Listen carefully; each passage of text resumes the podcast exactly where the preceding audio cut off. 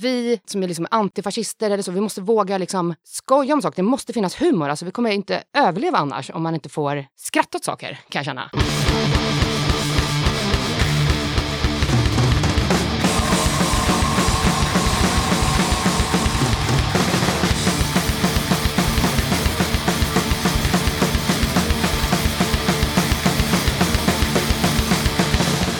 Tjena! Varmt välkommen till avsnitt 118 av Döda katten Podcast. Den här gången tar jag med ett snack med Elin Kalmer. Det blev ett härligt, roligt och gött snack där vi hann snacka om allt från skarvarna och fritidsgårdar till punk, bibliotek, victims och en hel del annat. Innan jag rullar igång snacket med Elin så blir det såklart lite tips om musik. Men allra först så påminner jag om att du som lyssnar på katten gärna får stötta mitt arbete med podden via Patreon eller genom att köpa Döda kattens merch. Mer information om Patreon och hur du gör för att köpa Döda kattens merch, det kommer i slutet av avsnittet. På tal om Patreon så är jag väldigt glad och tacksam över att katten har fått två nya Patreons sen sist. Först ut har vi David Mårtensson som glidit in som en endollarsstöttare. stöttare. Tack för det David! Sen har vi Daniel Ling som har valt att stötta podden med 10 dollar i månaden. Jag lyfter ödmjukt på kepsen och tackar som fan för ditt stöd Daniel. Självklart har jag skickat ett 10 dollars kit till Daniel. Kittet består av en Döda katten-tygkasse, en patch, lite klibbor och en pin. Krea, som bland annat lirat gitarr i Slaktattack och Wolf Hour, tipsar om ett kul inslag i Fredrik Strages podd eh, när Marit Bergman var gäst. Höjdpunkten är när Strage tar upp det anrika fanzinet Sika Äppere och Marit äger honom totalt. Vi tar och lyssnar på en snutt från avsnittet Marit Bergman om punk och kall glögg som kom ut den 4 mars. Men Sika Äppere, det, Sika Äppere, ja. det fanzinet har jag för mig att jag har läst. Jag har en kompis som heter Kristoffer Rostlund som är punkare. Han, brukar, mm. han, brukar, han brukade citera den, det fanzinet i sin blogg. Bland annat var de inte ganska förtjusta i Roxette. De, de hatade allt utom Roxette. Ja, på ett lite så. ironiskt Ja. sätt kanske, men ändå. Ja. De hyllade Roxette och sen hade de en skojsida med ett skämt som Kristoffer delade på sin blogg och som jag har ägnat år att, att, försöka, åt att försöka begripa. Jag, Ja. jag fattar det fortfarande inte. Ja. Skämtet är, det är som dialog mellan två personer. Skämtet är, på gröna skylten, alltså Systembolaget. Ja. på gröna skylten, är du här igen? Två kir hora. Det är hela skämtet. Ja, någon någon är på Systembolaget, de säger, är du här igen? Två kir hora. Förlåt. Jag, jag tror men du förstår ju skämtet helt uppenbarligen. Ja, men det var ju bara sådana skämt. Alltså, så här, allting gick- bara ut på att vara så äcklig och dum och simpel som möjligt. Och att det var det som skulle vara roligt. Och därför blev det också roligt. jag, ska, jag ska bara dra den igen. Frank på Kultivera, som bland annat lirat trummor i Tranås bördiga rövsvett, har skickat över en grym bok till Döda katten och skriver så här om boken Pen and Paper Punks in Print. Det är ett projekt som började för några år sedan när vi gamla punkare pratade lite om hur man höll kontakten förr i världen. Kultivera blev intresserade, ville göra ett konstprojekt om det hela. Konstnärer kontaktades och nappade på idén. Man kan säga att boken eh, knyter ihop hela projektet. Nu skickar vi runt den till folk som skulle kunna vara intresserade. Jag tackar för det och kan säga att det är en kul och intressant bok att bläddra igenom. Den innehåller brevkorrespondens mellan eh, punkare från olika länder blandat med bilder och handskrivna och maskinskrivna brev och lite dikt och poesi. En fläkt från en svunnen tid innan eh, folk krävde omedelbar respons med like på vad fan som helst på sociala medier. Helt klart värt att skaffa ett eget ex av den här boken. Och för att göra det, då går du in på litteraturcentrum.nu, klickar på onlinebutik och sedan kultivera produktion. AMTY Records i Sverige informerar om att eh, vårt senaste släpp är Supertonic Sound Club Let's Get Arrested på 7-tumsvinyl. Grym irländsk soulmusik. På G har vi Hjalmar B Allstars Gin och Is, ska slash reggae från Göteborg med Lee Perry. Kommer på 10-tummare nu i sommar. AG-Punk har släppt Anticimex The Complete Demos Collection 1982 till 1983 på LP. Plattan innehåller demos i kronologisk ordning och outtakes som har remasterats av Lasse på Ballade Studios i Köpenhamn. Skivan är släppt i 1000x och du köper den enkelt via justforfunrecords.bigkartell.com Tipsa gärna katten om vad som helst punkrelaterat som eh, kommande spelningar, inte så aktuellt just nu, nya videos, fanzines och liknande. Dra ett mejl till dodakatten gmail.com.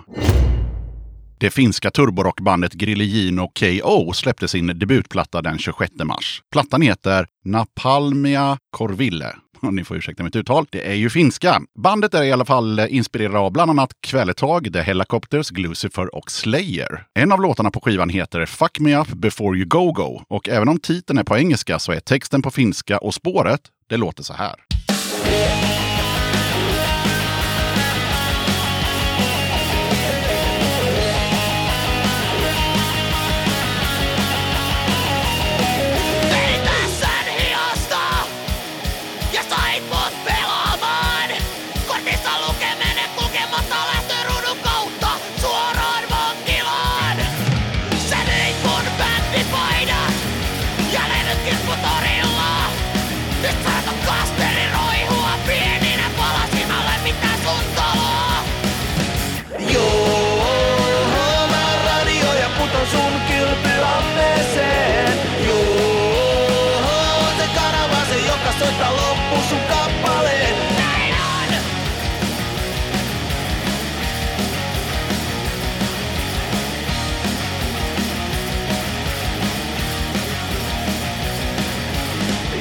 Tahdot niin, mä laulan kun Hektori. Sä sanot pistä silmät kiinni, epäonnen pyörä pyöri rosvosektoriin.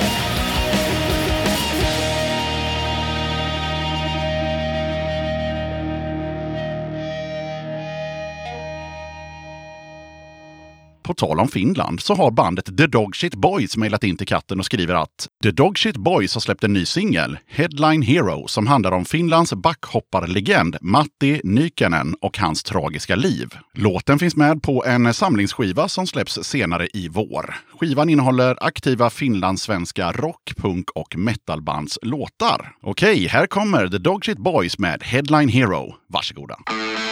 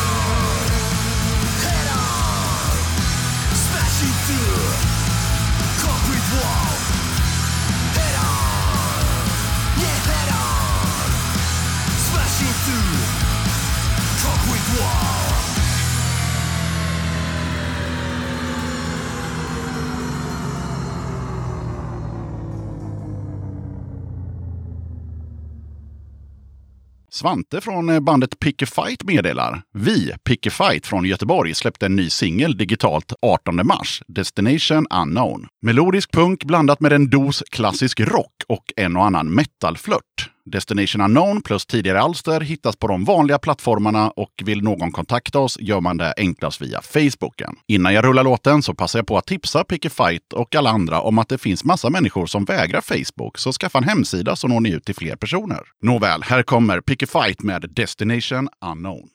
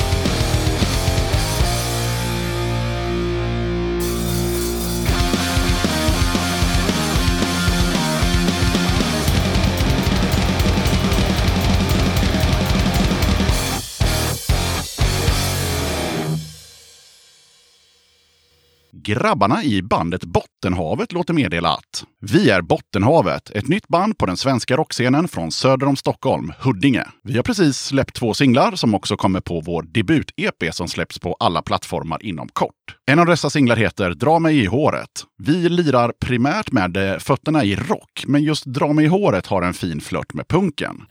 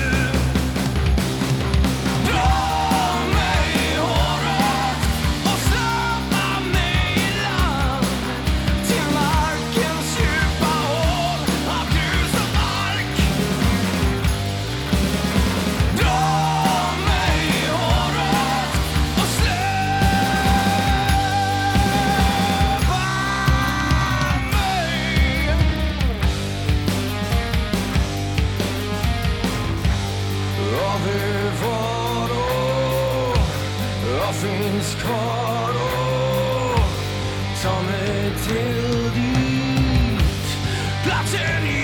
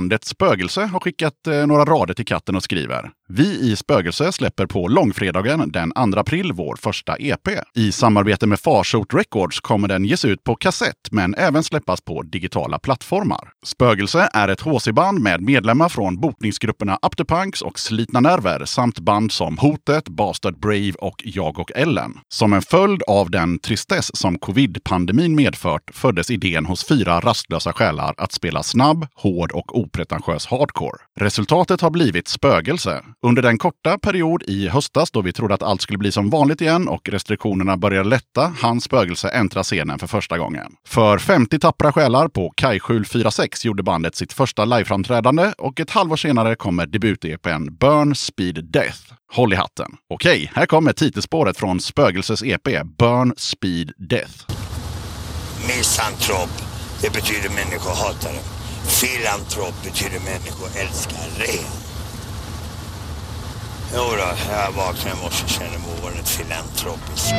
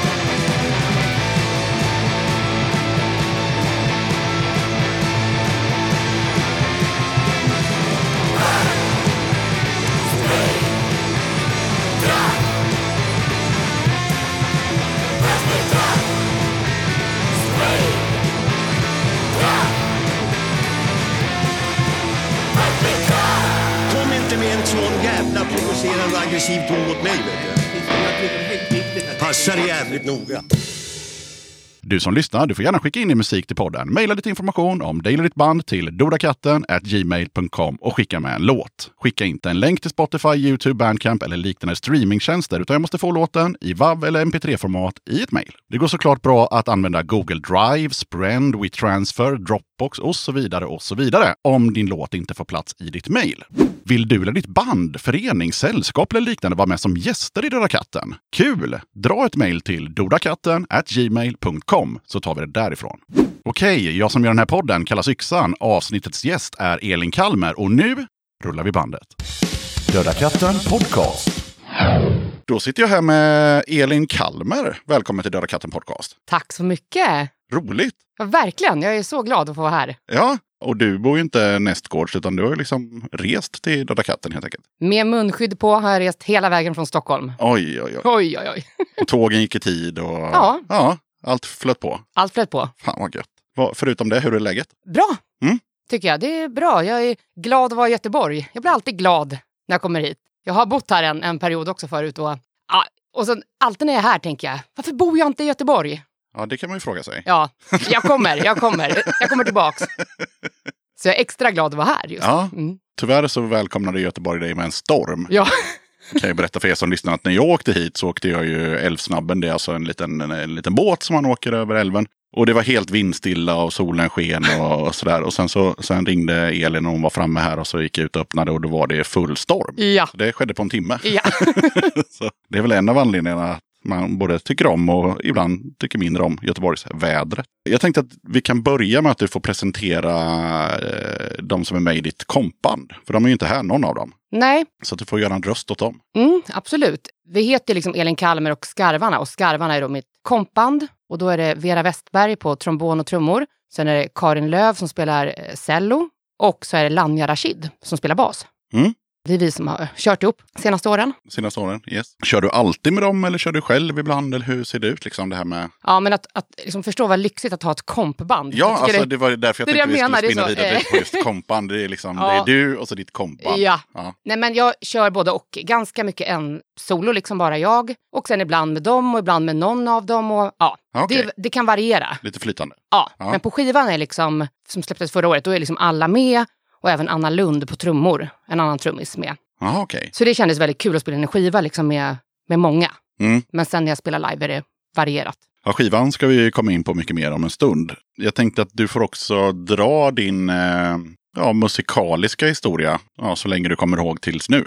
Åh, vad kul! Men jag är ju verkligen en fritidsgårdsprodukt, tänker jag. Min e mitt eget musicerande har verkligen... Nej, men alltså, jag är så glad att det fortfarande fanns fritidsgårdar när jag gick på typ högstadiet.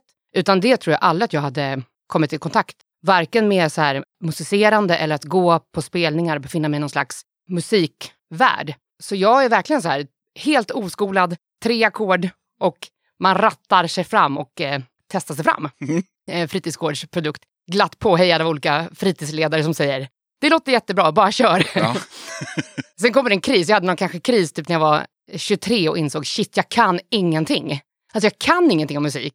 Jag kan inga ord, jag kan inga begrepp. Jag har alltid bara kört på, rattat på. Men å andra sidan är jag väldigt glad för det, för att det är en väldig frihet, känner jag, att jag har börjat i änden våga göra och lärt mig längs vägen mer. Men det är liksom mitt eget musicerande. Men, men just, det är ju väldigt roligt att vara med just i en punkpodd, för punken är ju verkligen min väg in i, i musiken. Eller jag är verkligen en sån som har startat på samma ställe som många andra tror jag. Med Ebba Grön och KSMB och så. Och jag lånade liksom skivor på biblioteket, vilket jag också är väldigt tacksam för. Att det har funnits och finns bibliotek. Och därigenom sen kom det väl någon... Jag fick liksom en stark eh, upptäckt med typ skitsystem och victims och sånt. Där jag kände det här, eh, liksom, jag borde nog egentligen gilla trallpunk. Apropå att jag också håller på med visor typ idag. Men, ja, det brukar ju vara närbesläktat. ja, men jag har inte kommit från trallpunken. Nej. Jag är mycket mer eh, ja, i botten, käng och krust och ja, men till exempel den här Victims in Blood-skivan som måste ha kommit eh, början på 2000, något sånt. ja, det tror jag. Alltså det var en sån otrolig liksom, musik, alltså upplevelse för mig. En sån otrolig, ja men du vet, trummorna bara dånar i en och ah, en enormt liksom, inre utlopp fick jag. Ja, just Victim säger också sådär. Ja, det är liksom kängkrust, råpunk, whatever. Men det är också extremt liksom knivskarpt. Ja, Det är väldigt sådär in your face, välproducerat. Ja, ja. det sitter som en jävla smäck. Mm. Mm. Ja. Ja. Nej, men så det är liksom den, min egen väg in. Så jag har alltid liksom haft med mig punken. Jag har alltid lyssnat på punk. Och på högstadiet där på fritidsgårdssammanhang eh, sammanhang, så spelade jag också i ett, eh, ett punkband vi hade då. Och det var också fantastiskt. Vi fick spela på jättemycket fritidsgårdar. Alltså känslan var så här att vi var på turné jämt. Alltså extrem hybris. Vilken alltså, pepp det var att det fanns massa fritidsgårdar som fungerade och man kunde turnera mellan och byta. Så här. Vi åkte hela vägen till Abrahamsberg från Björkhagen och det är liksom en lång väg med Gröna linjens tunnelbana till andra änden av stan och tillbaks. Ja. Nej, men jag har liksom väldigt så här, positiva minnen och erfarenheter av, av att spela och lyssna på musik och punk, framförallt som ton, tonåring. Liksom. Eh, det var otroligt eh, viktigt för mig. Men konstig resa att komma från råpunk till visa. Ja, eller hur? Det måste Men- ju vara unikt. Så, Ja. ja.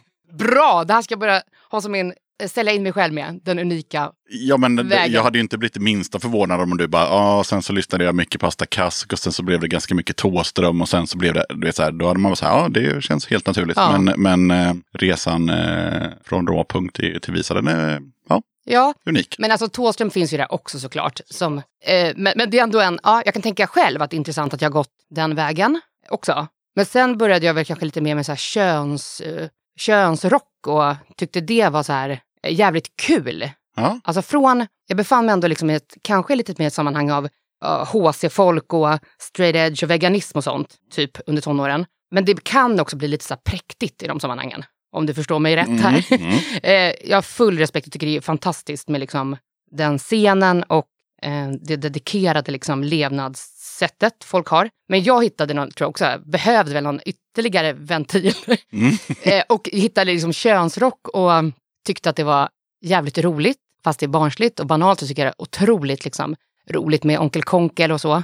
Ja, Men jag tror att många har en sån fas om inte annat. Ja, men, det- ja, men precis. Och så det var, jag hade ju ett eh, könspunkband i podden för inte så länge sedan. Det blev ju debatt på Facebook. Liksom. Hur kan de ha med ett band som heter Analrevolt och sjunger om och knullar med kor och sådär. Liksom. Och, och, och jag, jag blev så här, men på riktigt, alltså du kan ju inte, du kan inte känna att du tillhör en punkscen och bli provocerad av sånt som är till för att provocera. Alltså, Nej men precis. jag, jag förstår om, alltså om, om din vanliga Svensson-granne tycker att det är för jävligt. Men är du i punk, du behöver inte gilla musiken, du behöver inte gilla texterna. Men du måste ju fortfarande förstå att det är en, en, en del av scenen. Eh, tycker jag i alla fall. Och att det är viktigt med provokation. Ja. Jag tänker, vad händer om vi, inte, om vi inte vågar testa gränser eller tänja på gränser? Det är som den här eh, typ Mr Cool-debatten för några år sedan. Ja, jag var halv med. Halv Ja. med så att, Jag var också, eh, är också halv med, men det handlar om att han sjunger, tror jag, jag ska nu redogöra för det här lite, killgissa lite, Mm. höll på att säga. Men, men det var väl att han sjöng någon låt om att våldta barn, typ. något sånt var det ja. Så jättegrovt. Mm. Men för mig är det liksom uppenbart att han håller på och provocerar. Alltså skit i om det är bra eller dålig konst. Ja, Kanske en ja. dålig låt. ja. Men det, för mig är det uppenbart att han håller på med satir, med provokation, med att få, försöka få en reaktion på någonting. ja. Om alla vänder blicken mot en sån som honom och tänker han är farlig, det här är farligt, då missar vi de riktigt farliga typerna. Alltså glöm inte Kapten Klänning Nej. som så här pratar nej, nej. I, om jämställdhetsfrågor och sen begår fruktansvärda övergrepp. Ja. Alltså jag är mycket mer rädd för de som eh, är jävligt noga med att påpeka hur jävla bra de är. Och jag tycker det är farligt när vi alla rusar och så här moralpredikar eller säger att det där är fel, det där är farligt. Vi får inte skoja om vad som helst. Nej. Jag tycker det är... Mm, Bra, för det är, nu, nu ska vi inte fastna i det här med könsrocken, men jag tänkte att jag passar ändå på med tanke på att jag fick så mycket kommentarer på, på det här avsnittet. Att, de, att folk inte kan se förbi och dessutom förstå att det här är ju liksom helt vanliga snubbar och som de till och med sa för att vara övertydliga. Så här, det är inte så att vi ligger med kor. nej, precis. Att det ska man inte ens behöva säga. Nej. Alltså, det fattar vi väl att det inte gör. Liksom. Men, ja. Mm. Men samtidigt, kul tyckte jag. Eh, Jag skrev det till folk som hörde av sig på PM och, eller DM och sådär. Att eh, tappar jag några lyssnare på det så är det helt okej. för att bli provocerad eh, av någonting som är till för att provocera. Då, du, då får du gå om skolan, tänker jag. Mm. Lite så. Mm. För jag menar, Sid Vicious hade ju ett hakkors. Eh, liksom, Ja. Hade svastika-t-shirt. Han var ju inte nazist. Nej. Lika lite som grabbarna i Arnold knullar med djur. Eller vad, Mm. eller vad ni i ert band sjöng om. Liksom. Mm. Man måste ju skilja på... Ja, men så är det. Och, eh, jag tyckte att därför det var väldigt roligt med könsrock och sen började jag själv spela i en, en duo. Jag började spela könspop kan man väl säga, tillsammans med en person. Eh, Jag ska inte säga vad vi hette för det eh, också känsligt. Vi hette en persons namn. Ja, ja, vi hoppar över det.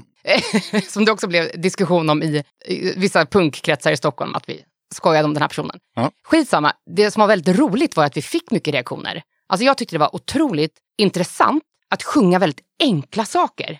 Alltså sjunga väldigt provokativa, barnsliga saker. Ja.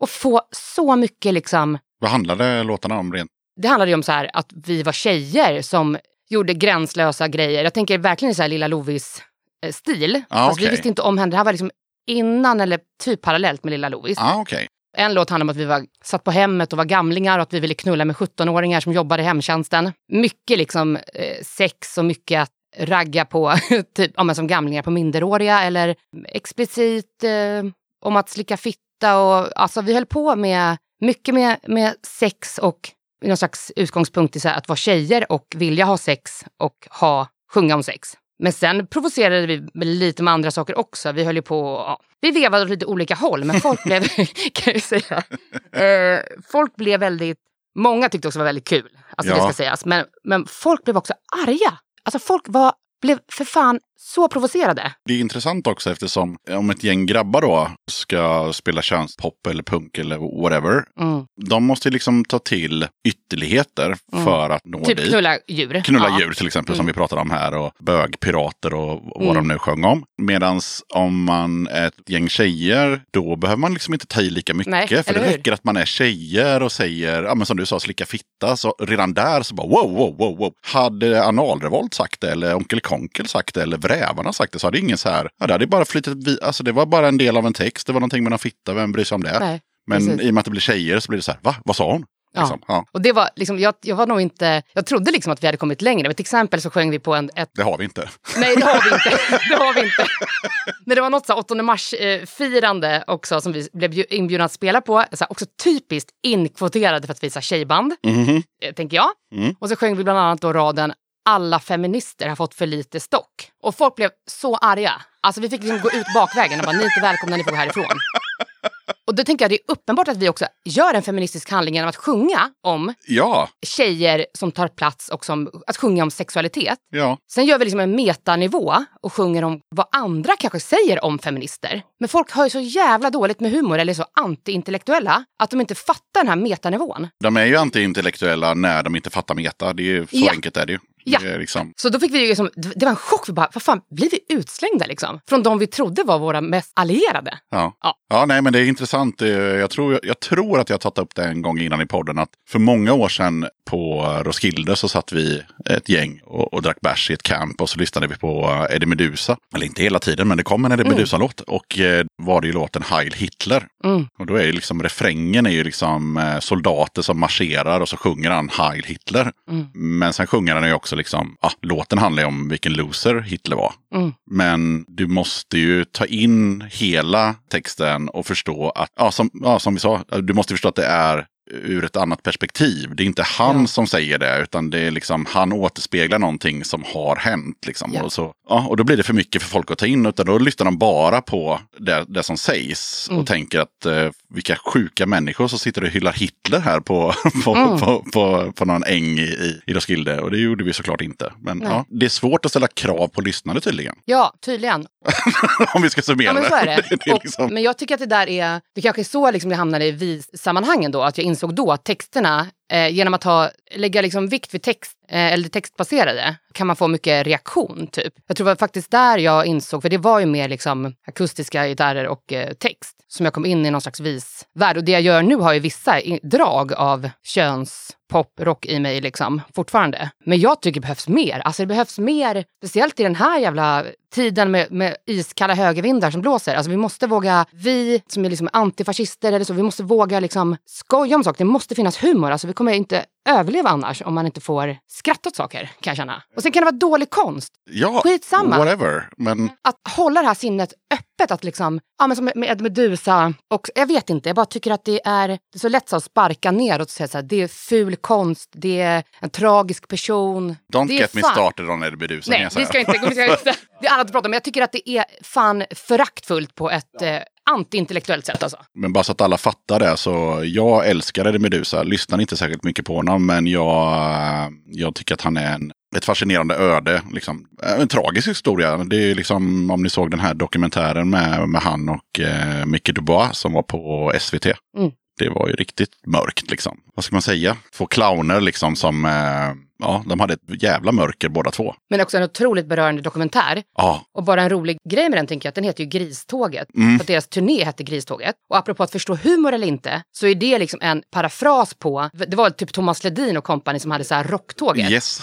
Och de tyckte att det var så jävla lame och patetiskt att de kallar sig för Rocktåget. Att de själva, själva kallar sig för Griståget och gör en turné. Där, bara där fattar jag inte att folk inte fattar att det är, det är på en metanivå. Mm. Om vi kallar oss för Griståget och härjar på på det här sättet, alltså vad tror ni att vi... Ja, ja, men det här kan, det här kan vara en helt egen podd om... ja det, det, känns, det känns som det. Men, eh, jag hoppas det eh, kommer reaktioner på Facebook nu, att folk tycker till om det här. Så blir det en, jag tycker att vi behöver en, en diskussion om det här. I punkvärlden och i liksom en slags eh, vänstervärld också. Eller vi behöver, jag tycker vi behöver prata mer om vad är, vad är humor och vad är satir och behovet av det i en jävligt svår samtid. Mm. Sen så tänkte jag också på att själva frågan var ju egentligen då för en kvart sedan. Mm. din musikaliska resa. Och det vi har fått reda på hittills är eh, produkt av fritidsgård, ett band som vi inte kan säga namnet på. Vad har vi mer? Jag har spelat mycket i olika band, rört mig mellan punk och, och rock kan man väl säga. Fritidsgårdsspelat mycket, liksom inte aldrig riktigt tror jag satsat på någon eh, att bli stora liksom. Utan jag tyckte att det var jävligt kul att spela och ha spelat många timmar liksom på scen. Men på fritidsgårdsnivå typ. Och sen via könspoppen och texter om typ kvinnlig sexualitet så hamnar det mer i visvärlden. Liksom, fortfarande kanske tre ackord men eh, akustisk gitarr och textbetonad, liksom, textbetonade låtar. Så kan man säga. Så kan man säga. Mm. Snyggt. Jag tänkte att du också får berätta lite om eh, Dromedar som jag upptäckte i typ förrgår på vårt kära internet. Ja, vad kul! Det är ju ett eh, lite rockaktigt kanske projekt som jag också har. Eh, vi har funnits, vi har hållit på ganska många år men aldrig riktigt eh, kommit till skott. Replokalsband, vissa band blir lite sådär, fastnar i replokalen. Ja, visst. Men nu eh, är vi på gång. Så Dromedar, vi kommer, vi har gig inplanerade och eh, bland annat förhoppningsvis i Malmö i juni. Och vi ska släppa en EP i alla fall nu på ett bolag. Men allt är inte riktigt klart. Men eh, vi spelar, ja, jag eh, skriver text och det är på svenska. Och det är lite tyngre än mina visgrejer men det är också lite egen skev genre. Det är liksom saxofon och ah, orgel, piano och trummor. Mm. Jag håller på som vanligt och bökar lite åt olika håll. Det är inte en genre. Det är, Ja, ja. Men man får gärna kolla in eh, oss också. Dromedar. ja, absolut. Eh, Två låtar hittade jag på Soundcloud. Ja, och mer är på G. Ja, nej men det var, det, jag tyckte det var bra. Eh, och som du säger, som en hårdare version av, eh, av visgrej skulle man väl kunna säga. Eh, och eh, ja, tyckte det var bra. Eh, Däremot så gillar jag inte när saxen eh, spårar ur. Men det är ju min OCD som gör att jag klarar liksom inte av när den spårar ur. Nej.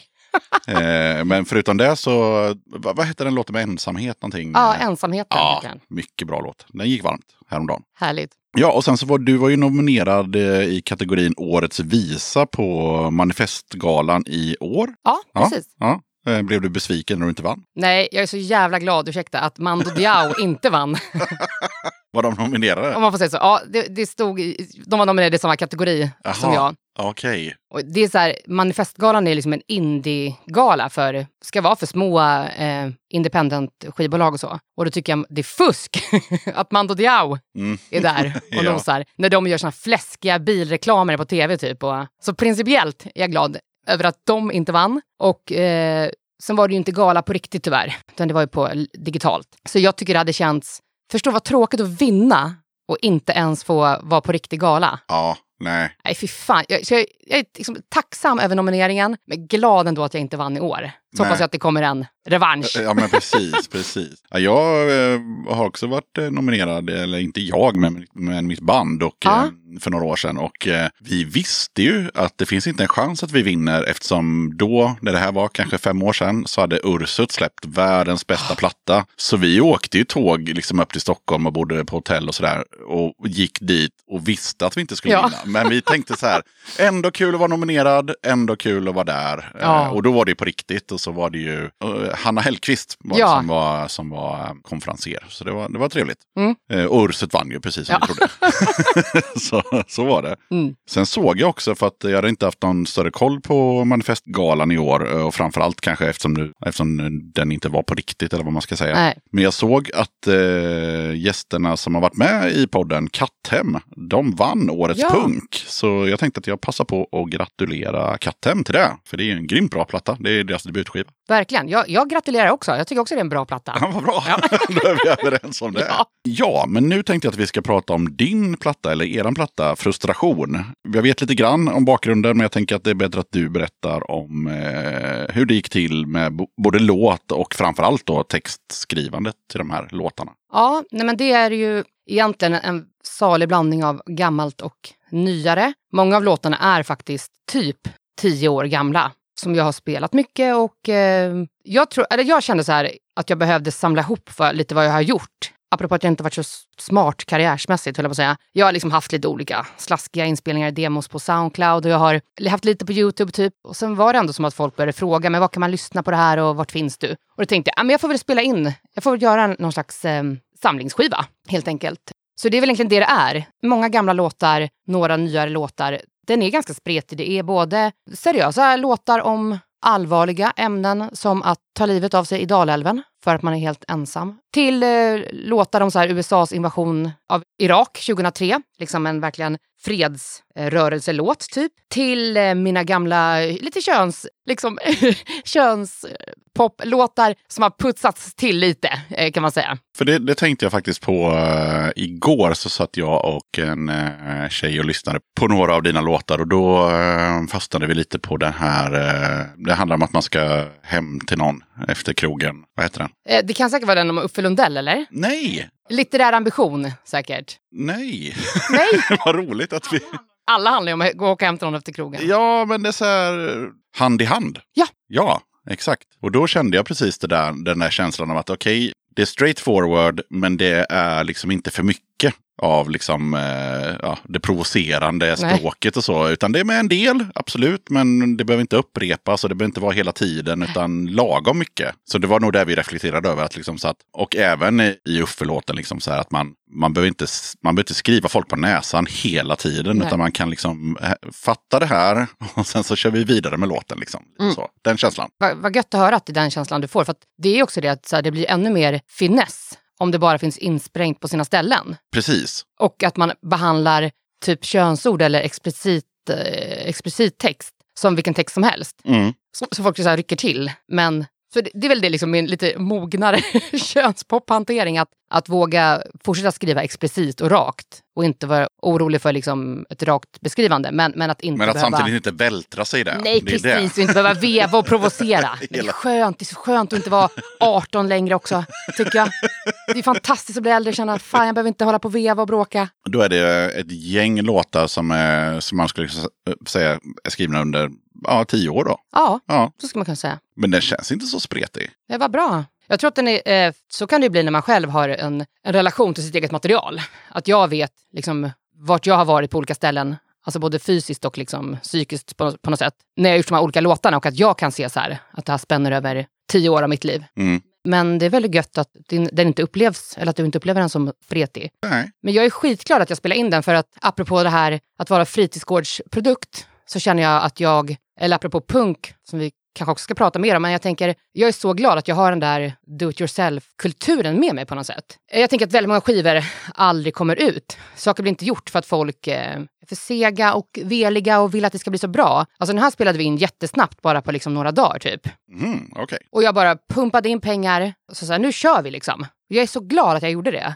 Bara tog några dagar på oss och vi har spelat in den här i Göteborg faktiskt. Och, och bara gjorde det. Och sen efteråt så går man ju själv, ja men du vet väl hur det kan vara och tänker, ah fan och det där och det där och det där hade kunnat göras bättre. Liksom hela tiden mellan hybris och självhat på något sätt så här. Jag är fan bäst, jag är fan sämst, jag är fan bäst, jag är fan sämst. Men jag, jag är så glad att jag ändå får saker gjort. Nu finns den, jag menar nu är jag här, nu finns den på Spotify. Det är otroligt lättillgängligt för folk att um, hitta den. Ja. Jag är glad för det. Ja. Får, jag, får jag spela in nya skivor sen, som blir ännu bättre? ja, men precis. Jag tror, och jag orkar inte kolla i mitt eh, minnesbank, men jag tror att det har varit med två, tre gäster i alla fall hittills som liksom har haft det där liksom att man har ett gäng låtar och så känner man så här, men nu får vi liksom bara slänga in dem, dokumentera dem och så kan vi liksom göra andra saker efter det. För att Ja. de kan liksom inte bara flyga runt här, utan de måste liksom finnas fysiskt eller så. Mm, det är precis den känslan jag har också. Ja, och då kan det ju såklart bli väldigt spretigt. Men eh, nej, jag tycker inte det. Det får stå för mig. Men jag tycker inte det känns som att det finns en, någon slags röd tråd och någon slags, ja, Mm. det känns som ett album. Ja, Ja. kul. Mm. Men på tal om frustration. Det här är första gången som jag har, har med mig en, eh, vad fan heter det, surfplatta till Mm. podden. Och det är för att igår, när jag, eller förrgår kanske, när jag gjorde lite research, så eh, då ville jag ju så se vad, vad, vad tycker folk om, eh, om den här plattan. Och eh, då visade det sig att eh, Elin Kalmer har tydligen blivit lite hackad här. För de två första träffarna, det är, en, det är någon YouTube-video och sen är det någonting från GD eh, om Jo Hillgården. Men om du kollar på träff nummer tre där, då ser man ju i beskrivningen att det står ju någonting med Elin Kalmer där. eller hur? Det står ju att någon skiva har kommit ut och så. Ja. Ja, och så klickar man på den länken. Så tänker, Nej, man, så nej, tänker man att man ska få nej. se en recension. Men vad får man se Elin? Man får se tre tjejer varav två är väldigt nakna och det står att Anna 87 vill byta nakenbilder med dig. Jaha. Och frågan, accepterar du? Eh, Nej, det är bra ändå faktiskt. Det är bra, vi tar, vi tar backa på den tror jag. backar på den, ja. Lämnar. ja, så ser du nästa länk. Det står det också Elin Kalmer, nytt album. Det här är katastrof. Det är det här jag menar. Jag kan ju ingenting. Fan, jag kommer inte ens bort från den här. Eh, Du kunde inte backa? Nej, men kolla, jag kommer... Jo, nu, nu. Oh. Ja. Jag lyckades backa på surfplattan här. Ja, vad bra. 1-0. Men gud, här är ju också någonting. Något liknande antar jag. Bättre än Tinder, intresserad av sex i ditt närområde. och det här är en naken... Oj, oj, här är en, verkligen en naken tjej med en, med en, med en, med en trädstam typ. Ja, vad trevligt. Eh, och nu med lite stenar. Ja, nej, men alltså, de har ju förstått rätt det här med, med sex, höll jag på att säga. Men jag förstår, jag kan inte komma tillbaks. Du får hjälpa mig här. ja. Nej, det där var ju det är Ja, ändå min tredje träff alltså, uppifrån. ja, trean är eh, Flirt Partner. Nej, fy fan. Ja, nej, den var... Och sen, eh, vi ska inte titta vidare, men vi, ska, vi kan nog inte klicka på den. Men du ser, vi har en, en länk här också. Där man också ser texten, att den känns ju seriös. men det står på något språk som jag inte ens kan. Nej. Nej, men det är fortfarande någonting med Elins nya platta. Ah, jag jag och klickade dör. på den så lär det ju garanterat vara eh, något porrrelaterat. så, så, Ja, därför, så bra gick det där, därför tog jag med den. Datum, bra. Gud, Google, Google optimera lite. Ja. katastrof. Mm. Ja, Ja, men alla sätt att få ja uppmärksamhet precis. är ju bra. Precis. Det är till och med bättre än Tinder. Ja. Också en bra slogan. Ja, ja så ni som vill eh, leta efter albumrecensioner med eh, eh, Elin Kalmer och kanske sitter på sin jobbdator, gör inte det. Nej. Men jag tänker att eh, några recensioner, eh, förutom Tinder, måste du ha fått. Ja, knappt höll jag på att säga. Det är så? ja. Men skivan kom ju ut så maximalt dålig timing. Vi släppte den ju 8 mars förra året. Ah, Och eh, när brakade corona-helvetet ut, typ då. ja, men det var ju typ 8 mars. Om man skulle gå och köpa toapapper så fanns det inget. För Jag vet. Det räddade en från corona. Jag fattade ingenting. Jag var liksom inte påläst, jag hade inte hängt med. Eh, och sen så bara skulle jag gå och köpa toapapper så fanns det inget. Och så Nej. bara, nej, varför inte då? Det finns inte ens hushållspapper. Och folk bara, ah, men det är ju covid-19. Och jag, vet, jag kände mig som ett ufo. Jag bara, vadå covid-19? Vadå, kommer man bajsa väldigt mycket nu då? Eller vad är det frågan om? Nej, Men då kom era skiva ut. Då kom våran skiva tajmat ut. Ja. Nej men så att jag tror att tyvärr att den eh, eh, drunknade lite i, i det. Och men det är det här jag menar, att jag ändå är väldigt glad själv att, att vi släppte den. Även om man, jag hade ju kunnat vara väldigt bitter nu och säga så här, fan och dålig timing och vi har inte fått spela alls lika mycket som vi vill och vi har ta- tappat jättemycket press och media och hej och hå. Men vad fan, tänker jag. Ja, ja, ja. Det är som det är. Jag är jätteglad att den, att den finns, att den har uppmärksammats på andra sätt liksom här och att Manifestgalan nominerar den. Och, alltså, den lever på ändå. ja. Och, eh, ja, men den har fått väldigt fint mottagande av det jag har fått till mig i alla fall. Liksom, att, eh, den beskrivs ju som ett... Eh, nej men jag tror att jag, det är inte så många som är riktigt i min genre som är både det här då kanske roligare, eller liksom humor och allvar. Det är ju något där tror jag som blir attraktivt att både kunna sjunga om allvarliga grejer eller liksom en väldigt tydlig kanske politisk riktning men samtidigt om vad det är att vara människa och full och kåt och ledsen typ. Ja. Den kombinationen tror jag folk har, eller folk har uttryckt uppskattning över den. Och många säger ju att det är stark igenkänning Ja, det, det. det, det måste jag bara flika in. Jag, jag kan ju inte ha det eftersom jag är kille. Så jag, jag kan inte ha igenkänning av att gå hem med någon eh, snubbe och ligga på någon madrass och sådär. Men det var roligt att han i rummet bredvid rökte brass och sådär. Ja. Eh, men, eh, men, eh, eller i och för sig, det, hade Det jag, kan du väl det, ha? Det kan jag väl visst ha. Ja. men det blir ännu mer så, som jag sa att vi lyssnade på den här skivan, jag och en tjej. Och hon satt ju verkligen och bara nickade och skrattade och Mm. det var sån igenkänning så det var liksom bara så här, ja, hon ville bara höra nästa låt och nästa låt. Så, här, liksom. så det var Ja. ja, riktigt kul. ja. Men visst, hade skivan kommit ut ett år tidigare så hade det blivit mera, ja då hade det inte drunknat som du sa. Nej. Det är samma som när jag hade Misconduct här, eh, som liksom skulle fira 25 år Ja. som band och hade 40 spelningar och massa festivaler och så blev det ingenting. Så, här, ja, så är det. Och, Mm. Men lite som de sa också, eh, lite Ilans lyxproblem. Det Eller finns ju hur? folk som har det värre. Liksom. Men jag tycker fortfarande att, att även om det är så, så är det fortfarande tråkigt för dig och, och din skiva oavsett. Ja. Alltså, man kan inte alltid bara så här, ja men det finns de som har det värre. Nej. Ja, jo det gör det absolut. Men det här var fortfarande trist att den kom Ja. när den kom. Ja, men så är det ju. Ja. Det var jättetrist. Eh, men jag, för egen del är jag ändå glad att den kom ut. Liksom. Jag, tänk, jag hoppas att den ändå kan, eh, att det kommer finnas och att jag, eller den finns ju. Och Ja, den finns att ju. Jag, jag hoppas att det kommer finnas kvar. Nej, men att, eh, äh, alltså det är väl också en inställning. Är man, jag har ju aldrig brytt mig liksom om karriären med stort K. Det här är ju också en balansgång, tänker jag, vad man är intresserad av. Vissa är ju jävligt bra på marknadsföring och PR och man har olika, tror jag, lågor och engagemang. Jag är skitglad att jag får, att jag blir bokad eh, ganska mycket ändå, och får spela ganska mycket även under det här året. Jag är glad för de här intima spelningarna som jag får ha, alltså spela för ganska liten publik med liksom direkt eh, interaktion och närvaro med publiken. Jag är fett glad för det. Och sen vet jag att vi inte har, jag har inte massa spelningar på Spotify eller så här. Men jag tänker att det är en filosofisk hållning man kan ha. Antingen är det viktigt och då känner man att det är viktigt. Eller så känner man inte att det är viktigt. Jag känner inte att det är viktigt. Jag är fan tacksam över att jag får, eh, får publik. Men det är klart att det är någon gång, fatta fett, sälja ut Ullevi. Nej, men liksom, du fattar vad jag menar. Det är, Ja. vissa, vissa håller på mycket med det och är bra på det och intresserade av det. Jag är inte det. Nej. Det är olika hållning. Men det hade varit roligare om, om alla låtarna på Spotify hade 10-20 000 spelningar mer. Ja, För det, det, är tycker jag, klart. det tycker jag de är värda. Ja, men det, det är Så, fint. ja. Jag tänker vi byter lite ämne här. Mm. Eh, Du är auktoriserad dramapedagog. Det låter ju otroligt fint. Ja. Vad, gör en sån? Eh, ja, det låter väldigt fint. Nej, men jag jobbar, jag är som bröd, vad säger man? Alltså, eh, som arbete när jag inte spelar är att jag jobbar som dramapedagog. Och jag jobbar både inom eh, skolans värld och inom teatervärlden. Och då jobbar jag med, med gruppprocesser kan man väl säga. Som dramapedagog arbetar man med att stärka grupper, med konflikthantering, med människor i grupp helt enkelt. Och så använder man ju estetiska uttryckssätt som metod. Typ dramaövningar för att komma åt saker. Ja, okej. ja. Så jag är en sån som du vet kommer kanske in på en teambuildingsdag och alla får panik och lutar sig bak och säger nej. Hjälp. Det är ofta den. Jag, jag går ofta in i rum och säger hallå och folk säger nej, hjälp, trycker sig bakåt i stolarna. Nej men så det, jag jobbar, jag jobbar som det. Ja. Men vad gör du liksom handfast på en sån här, om du tar en sån där eh, dag? Eh, men det beror på vad, man, eh, vad det är för tema som jag är där och ska jobba med. Men om det är konflikthantering då kanske man får prova på... Då kanske jag först presenterar olika konflikthanteringsstilar som finns och metoder och teori. Och sen får man prova att göra. Alltså väldigt mycket handlar om att learning by doing. Och då får man kanske prova att vara i rollspel, inta olika positioner. Testa på att vara arbetstagare, arbetsgivare, kanske i en löneförhandlingssituation. Kanske några spelar inför några och vi andra tittar på och eh, reflekterar kring det som händer. Alltså kortfattat kan man säga att, att det handlar om att använda oss själva och övningar för att få syn på saker om oss själva och att levandegöra teorier. Jag tycker att det är ett jätteroligt eh, jobb.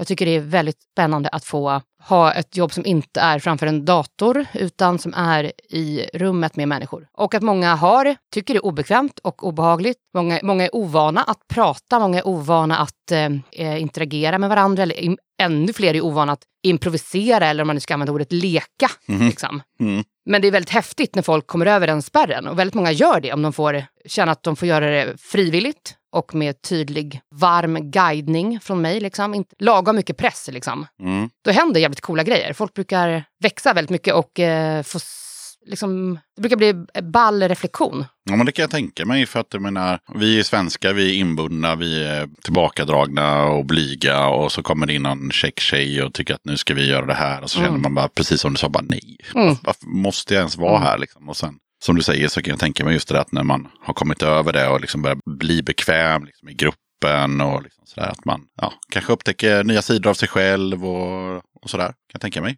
Mm. Men nu går vi tillbaka till musiken och eh, vi ska köra första låten. Så vad blir det för låt? Ja, då har jag valt låten Uffe. Mm, Och Uffe i sammanhanget är ju Ulf Lundell. det hade man kunnat räkna ut. Japp.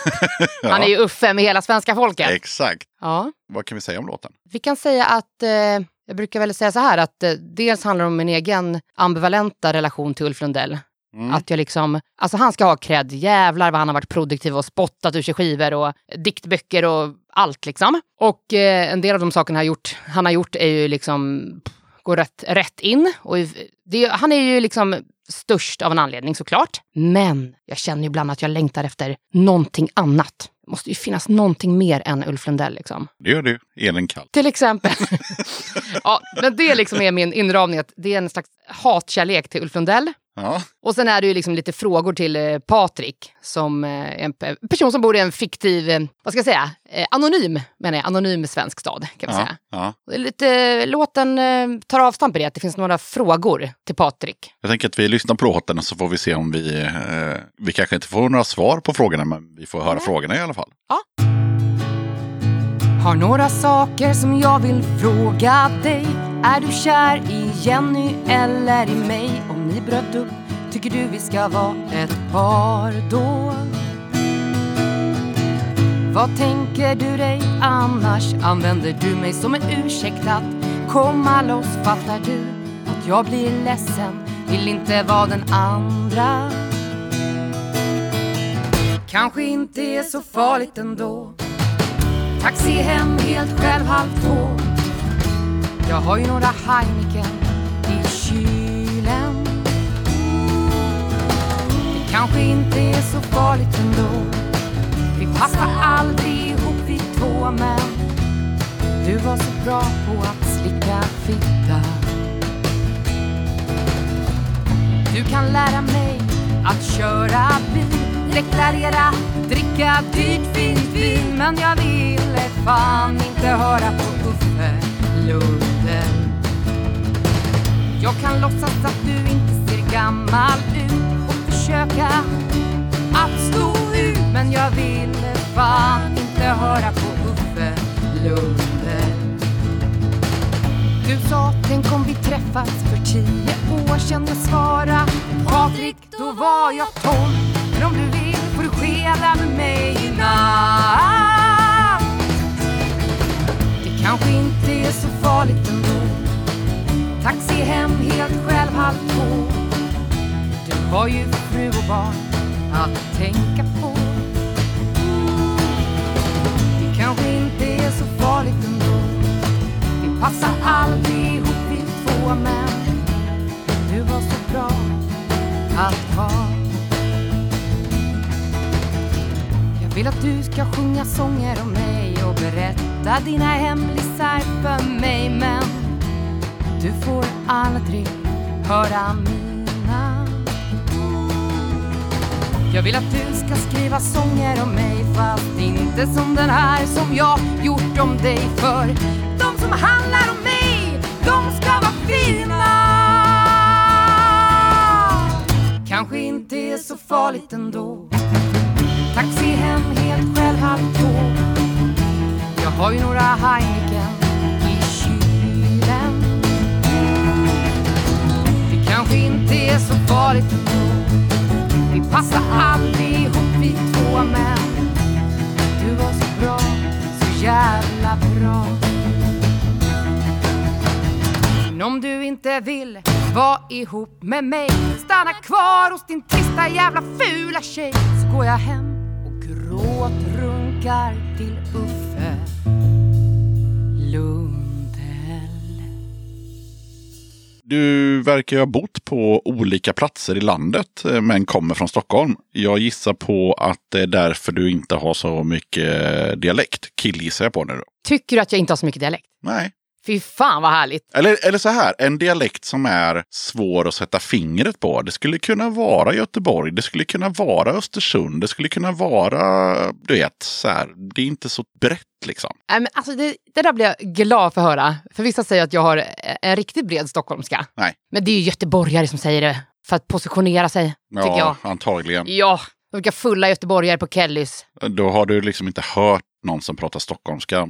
Tyck, nej, nej, nej. Jag, jag har bott ett år i Stockholm. Jag vet hur det låter när Ja. man pratar stockholmska på riktigt. Det gör inte du. Du har Nej, inte det. Alls faktiskt. Men var, har- har du bott någonstans? Vi pratade om att du hade varit i Falun. Bott i Falun. Ja. Det kanske var innan vi tryckte på rec i och för sig, men skit i det. Ja, nej, men jag, har bott, i, jag har bott runt en del. Jag har bott i Falun, jag har bott i Göteborg lite, jag har bott i Örebro lite och jag har bott då ganska mycket i eh, Gävle. Mm. Men det är ju liksom jobb som har gjort att jag flyttat runt en del och eh, utbildningar och så. Men eh, ibland tror folk att jag är från Gävle för att det är typ också i Gävle jag har min starkaste fanbase. Aha. Och eh, ibland presenteras jag som att jag är från Gävle. Vilket är så här, alltså, festligt att folk som ska presentera på en säger nu kommer Elin från Gävle. Tänker ja ja, det får duga. Eh, men, eh, Men Gävle har jag liksom ett extra, har jag ett extra, det känns lite som min andra hemstad. Det är så? Där har jag varit väldigt, eh, nej men jag tycker jättemycket om Gävle, inte allt i Gävle såklart, men eh, Joe Hillgården är ju en fantastiskt viktig plats för mig och för många som, som en plats för liksom, politiska samtal och eh, musik och eh, syndikalism. Så. Och de som jag lärde känna när jag bodde i Gävle har varit och är jätteviktiga personer liksom, i mitt liv. Så att, eh, Gävle är min andra hemstad, men Stockholm är min riktiga hemstad. Okej, ja. Mm. Då har vi rätt ut det. I tidningen Arbetaren så sa du angående sexuell frustration som är ett av eh, temana på, på den här skivan som vi pratade om precis. Att eh, det handlar om både längtan till närhet men också ett eh, förakt mot tvåsamhet. Mm. Då tänkte jag, då får du möjlighet att utveckla det här i podden. Eh, ja, det är väl... Eh, jag har liksom varit mycket singel i mitt liv, vilket jag själv inte upplevt har varit något problem. Men jag upplever, eller så här, men jag eh, upplever att jag i perioder har känt mig jävligt pressad av min omgivning typ. Att om man umgås med många som är ihop och är i par så refereras det alltid till en som, som någonting annat. Alltså det, det är ju en jättestark tvåsamhetsnorm i samhället. Och ehm, även i kretsar som i övrigt anser sig liksom vara eh, fria eller medvetna eller fan vet jag, liksom, så tycker jag att det är en stark tvåsamhetshets. Ja, så det är väl det. Jag har känt mig lack och less på det där. Och jag tycker att det är en konstig liksom, konservativ strömning. Men det är som att folk håller på och gifter sig också. Även människor som jag tycker i övrigt är eh, rimliga och bra och medvetna. Det är ju någon så konstig, vi sitter ju fast i en massa konstiga konservativa eh, normer och föreställningar om kärnfamilj och ja, men även de som, som ropar högst först så här, bara, nej jag ska aldrig stadga mig. Vips så är det ett jävla radhus och en unge och allt det där. Och jag kan inte ses för att jag ska vara hemma. Alltså, det är ju något i det där som... Ja. Och vem vet, folk kommer väl skratta åt mig när jag själv är där snart. Men, men eh, Har du varit och kollat på lite radhus i nej, nej, jag vägrar. Jag vå- vågar stå emot. Volvo? Volvo, vovve. Ja. Nej, men det, det är väl det där som jag, jag tror att andra kan känna igen sig också. Att man både längtar efter att höra till och att få eh, leva upp med någon, om man nu är sån, eller vill leva upp med flera, skitsamma. Och samtidigt kan det finnas ett behov av liksom autonomitet och jag är jag och jag står för någonting annat och jag vill inte fastna i den där Volvo, villa, vovve-fällan. Nej. Så det tänker jag är förakt för tvåsamhet är kanske snarare förakt eller kritik mot tvåsamhetsnormer. Ja, men då, då hänger jag med. För då är det mer att det är asnice att eh, ha någon, men man är fortfarande en, du är fortfarande liksom en, en, en person och du vill inte vara liksom att, att om jag tolkar dig rätt nu då, Mm. att, att, det är vi hela tiden. Nej. Bara för att vi är två jag blir stycken. galen på folk som skriver, typ så här, man bara, ska vi ses på fredag? Ja. Eh, jag och du alltså? Ja. Bara, eh, ja, vi kan nog ses. Vadå vi? Jag har inte bjudit in din jävla plus en. Nej. Det- Jag blir galen. ja, du, Och nu, alltså då mina älskade då- vänner, jag älskar er, men, men jag tycker att vi är slarviga liksom, som håller på sådär och, och räknar in oss i, i det här viet hela tiden. Ja, Och för den som inte har ett vi så blir det så jävla exkluderande. Man är Ja. aldrig, man är alltid liksom, man blir ensam. Man blir ensam för att andra konstruerar ens jävla ensamhet. ja, och så blir man liksom det så här tredje hjulet eller Ja. femte hjulet fast man inte ens känner sig som det egentligen. Nej. Men man blir det i den. Ja, då är jag med. Mm. Och i den här intervjun då, så den kom ut för ett år sedan. Eh, och då hade du precis sagt upp dig och var arbetsfri för första gången någonsin. Och citat, det är bara att köra, man måste få chansa lite.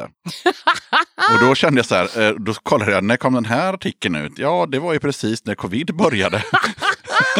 och då tänkte så här, Det är det jag menar. Hur, hur tänkte Elin där?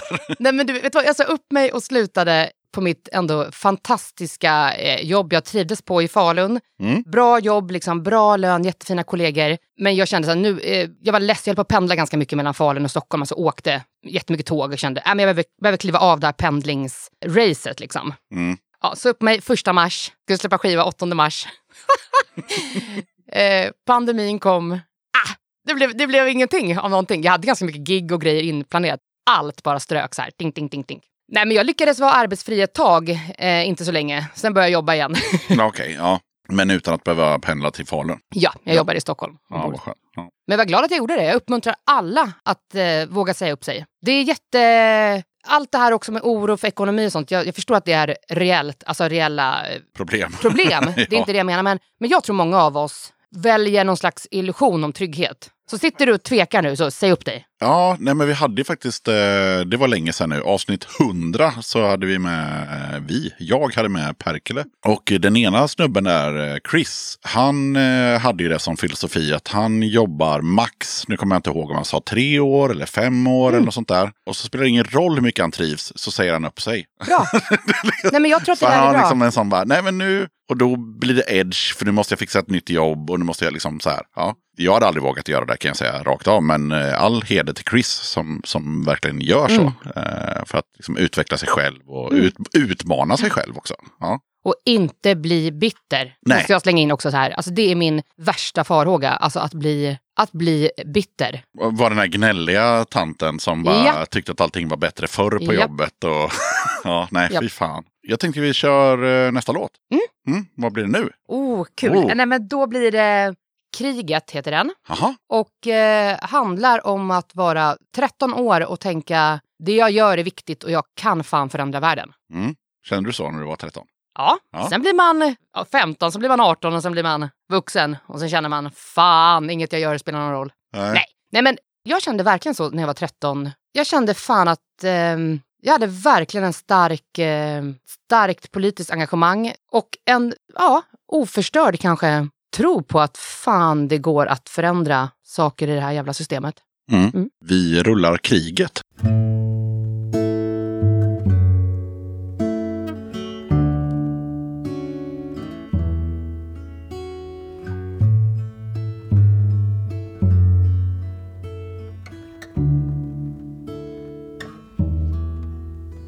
Den 20 mars 2003 En vanlig dag i skolan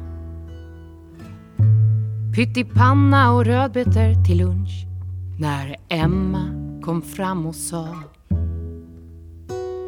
Nu har USA invaderat Irak Fattar du? Vi måste göra något nu jag svarade tveksamt Ja, men hur? Vi är 13 år i tygskor mot USA och terrorlagen. Soldater på väg in i Bagdad. Och vi i en matsal i Bandhagen. Jag hade hört om Saddam Hussein Om oljan och massförstörelsevapen. Jag förstod inte alla svåra ord Men fick alldeles ont i magen. Emma sa Vi ska tapetsera hela stan. Varenda jävel ska se att vi bryr oss. Med färg och klister som vapen. Stoppa kriget nu. Vi var 13 år i tygskor mot USA och terrorlagen. Soldater på väg in i Bagdad. Och vi i en matsal i Bandhagen.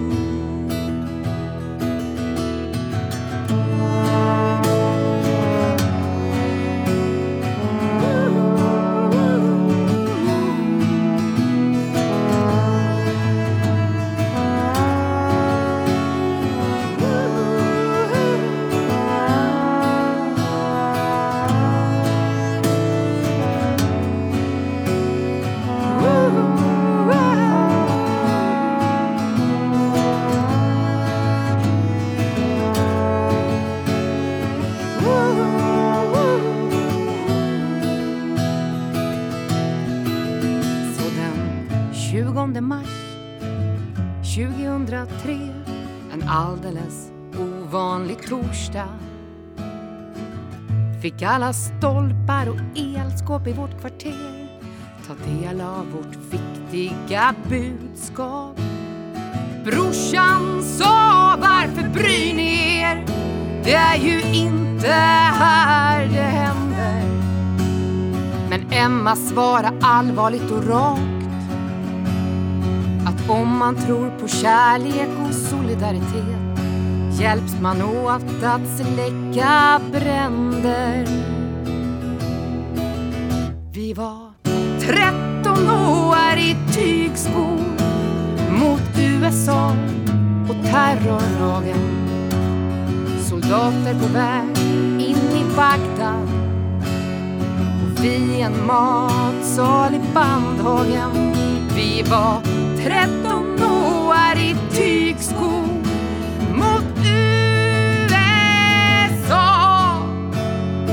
Soldater på väg in i Bagdad.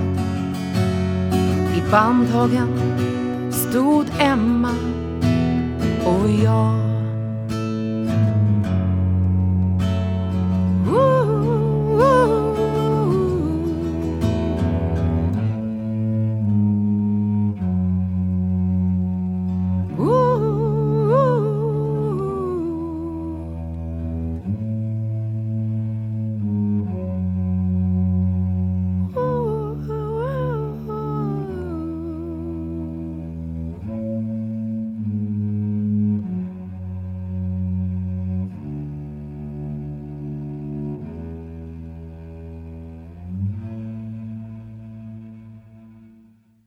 Elin, är det dags. Den obligatoriska frågan i Döda katten podcast. Vad betyder punk för dig? Ja. Oh ja! Nej men du, när jag funderade på det här eh, innan. Eller Du hade ju några timmar på väg Ja, precis. hit. Nej, men jag, så här. Punk för mig är många olika saker, men, men kanske framför allt ett förhållningssätt mot samhället, alltså en systemkritik. Och sen vad man fyller den systemkritiken med kan vara olika. Men för mig är det liksom en systemkritik och att det finns, eh, man, man ser igenom. Alltså med kritik menar att man, man ser så här, det finns ett kapitalistiskt system, det finns eh, rasistiska strukturer, det finns sexistiska strukturer och så vidare. Det finns för, förtryck på olika sätt. Och vi ser det, jag ser det och jag vill någonting annat. Det är liksom punk för mig. En samhällskritik. Men också såklart en musikgenre och en eh, eh kultur som ju fylls med massa olika saker men som också handlar om frihet, tänker jag. Autonomitet och frihet och kollektivism. Att vi gör saker tillsammans. Men väldigt mycket om, om frihet. Och apropå att vara 13 år och tro att man kan förändra världen så jag är så glad liksom att jag eh, har befunnit mig i en punksfär. Framförallt som tonåring. För jag kände mig liksom inte ensam med det, utan jag kände att vi var, att jag hade ett eh, community, ett sammanhang. Och även om man gick i en högstadieklass med folk som inte fattade någonting typ, så visste jag att det fanns andra Ja. ja, men runt mig som, som, som fattade någonting och som ville någonting. Alltså för mig är det jättestort, jag är väldigt tacksam för också äldre punkare som har eh, varit bjussiga tycker jag. Tidigare liksom, när jag var liten och, och låtit den vara med och fan alla de här liksom, att vara under 18 men ändå kunna vara med på gig typ för att, för att också eh, HC-rörelsen har haft så här straight edge, nyktra gig. Så jävla viktigt. Så det är punk för mig, någon slags solidaritet, frihet men också eh, system och samhällskritik. Wow. Ja. Det måste ju vara det bästa svaret hittills. Tack! Ja. Och så spelar jag den mesigaste musiken Ja, men det- hittills. Nej. Nej men punk är liksom inte bara att låta mycket. Nej. Det är det här. För mig är det verkligen det här. Mm. Det är saker som finns på insidan. Det är inte de tuffaste attributen utan det är en... Och har man varit i, i en slags punk, en punkkontext liksom, då tror jag att man bär det där med sig. Mm. Eller om man är... Alltså jag, jag tänker att det är värden man står för som man bär med sig Ja. i livet, förhoppningsvis.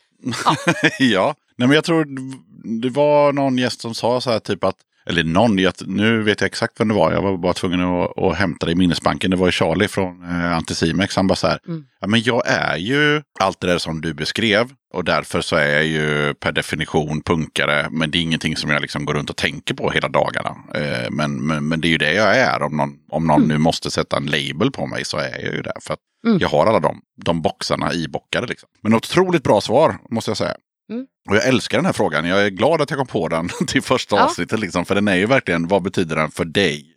Vi ska inte ha någon diskussion här nu, utan det är bara, vad betyder den för dig? Mm. Sen tänkte jag att eh, vi ska prata lite om eh, tre stycken skivor. Jag tänker att vi börjar med Victims med In Blood. Ja. Vad kan vi säga om den? Ja, men det är en fantastiskt eh, viktig skiva för mig. Mm. Kanske framförallt låten This is the end. Alltså det är en otroligt, som du sa också, alltså en välproducerad och liksom fläskig, satsig Mm. skiva. Men för mig var den också en... eh, Jag, jag har återkommit till den liksom då och då och den är verkligen jävla bra skiva, tycker jag. Som album och helhet. Och jag tycker Victims är fantastiska liksom. Men hur kom de in i, ditt liv? Hur, hur? Men jag vet inte fan, jag måste liksom... jag de tror- bara kom. Men jag undrar om jag har sett dem. Alltså jag höll på, vi var på väldigt mycket, alltså typ tidigt 2000-tal här, ja, 2003, 4, 5. Det var samma veva som liksom Augustibuller också fortfarande var, fanns.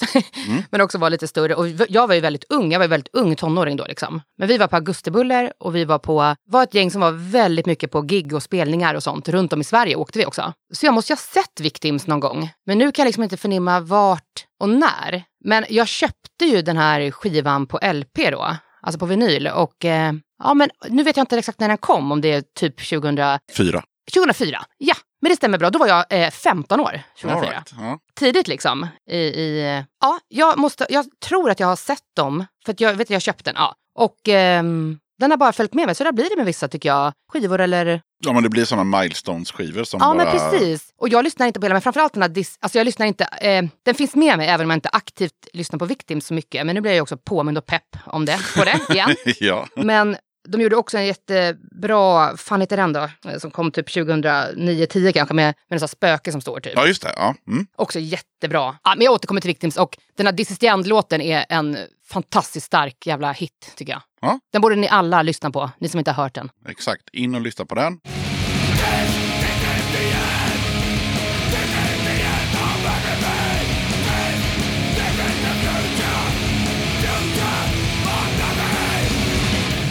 Och sen har vi nästa då och det är Turid som jag aldrig har hört talas om med Selma Världserövrare från 1977. Ja, vad kul att Turid får vara med här också. Ja, Nej men Turid är ju liksom ehm, också en jätteviktig ehm, inspiration för mig. Eh, hon var väl progg, fanns, hängde väl liksom i proggkretsar, tror jag, typ.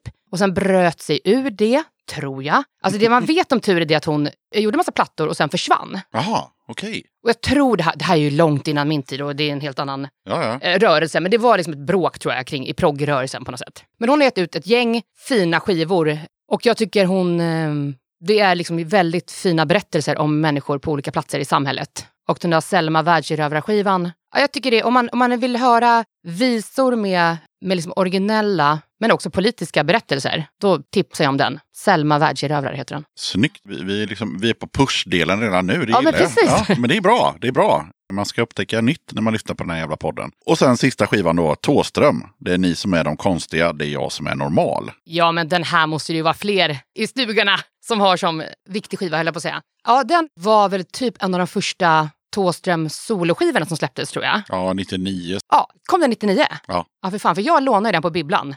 typ när den kom. Ja, Och då var jag tio år, alltså. Ändå gulligt, eller? ja. ja. Jag gick i femman typ. Och jag hade först lånat den där Ebba Grön samlingsskivan, eller en av de samlingsskivorna typ. Och sen var det ju en fantastisk bibliotekarie. Jag sa så här, vad ska jag lyssna på mer? Och då sa hon, då kanske du gillar den här skivan. Så jag lånade hem den. Och då kunde man bara låna skivor i två veckor. Ja. Alltså CD, nya skivor fick man bara låna. Så jag fick gå tillbaka till biblioteket och låna om den. Så här, flera gånger. Ja, men den är... Men det är jävligt mäktigt att man kan liksom, eller att man kunde låna skivor på bibblan. Och jag tänkte på det lite också när du pratade om det, om det här med fritidsgårdar. Alltså det är väldigt lyxigt liksom med ja, men de grejerna. Liksom att man utan egna pengar kan liksom få hjälp och peppning. Liksom, att upptäcka musik eller spela musik. Eller teater eller vad man nu vill göra. Liksom. Och, ja, lite som nu, nu sitter vi liksom i en ABF-lokal. Det är liksom samma tänk där. Liksom att man, man har en studiecirkel. Ja, hela den grejen. Alltså det är fantastiskt. Folkbildningen och liksom välfärdssamhället ändå. Ja, jag är verkligen evigt tacksam för att jag fått nyttja biblioteket i mitt liv och eh, att det har funnits fritidsgårdar. Mm. Ja, men den skivan, jag köpte den ju sen för egna pengar också. På Sound Pollution i Gamla stan. Ja, stor dag. Ja, det var en stor dag. Eh, jag tror i alla fall det var den jag köpte där. Jag var där inne några gånger och så var det så tuffa eh, plastkassar. Påsarna från Sound Pollution var så tuffa också. Det är skrälligt gula med någon Jajamän. tuff logga på. Ja. Ja, det var riktigt tufft när, man, när jag var liten, tyckte jag. Ja, nej, men den skivan har också funnits. Thåström finns ju med. Alltså, det är nog... Man blir ju inte av med han. Han finns ju med. Sätt, Så är, det, så är det ju. Och sen tycker jag vissa av hans grejer är eh, bra och vissa av hans grejer är ju trötta. Ja, Så, men men eh, alltså, han betyder ju skitmycket för, för den svenska punken, tänker jag, som, som eh, symbol. Liksom. Ja, ja. Och för mainstream punk eller för folk att förstå vad punk är så han betyder ju Varenda jävel kan ju på fyllan sjunga 800 grader. Mm. Vem som helst. Jag menar, ja. Ja, ja, nej, alltså du behöver inte sälja Thåström till mig. Jag, Nej. jag, jag, jag, jag, jag, Jag menade mer honom. att han är, han ingår. Ja, det gör han definitivt. Och jag har sett han massa gånger live och sådär. Han är grym. Men som du säger, det är, det är både högt och lågt. Mm. Såklart, när man har hållit på så länge. Men det som jag tyckte var kul var att eh, jag bodde ju ganska exakt ett år i Stockholm. Bodde i Högdalen. Och eh, precis då, när jag bodde där, så släpptes Skebokvarnsvägen. Ja. Och jag bodde på Skebokvarnsvägen. Oj, oj, oj. Gården bredvid. Ja, gud. Ja, det var kul som fan. Det var också då Finland vann eh, Eurovision med Lordi.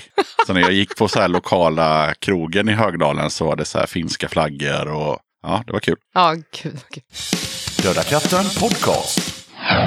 Jag passar på att hoppa in här lite snabbt för att berätta att du har möjlighet att stötta Döda katten om du tycker att det jag gör är bra och att du vill höra fler avsnitt. Döda katten sträcker ut en hand för att få hjälp med att fortsätta leverera avsnitt om punk och alternativscenen med regelbundenhet. Att driva Döda katten podcast medför kostnader i form av ljudhotellshyra, porto, teknik, domännamn, program, inköp av merch, resor och en hel del annat.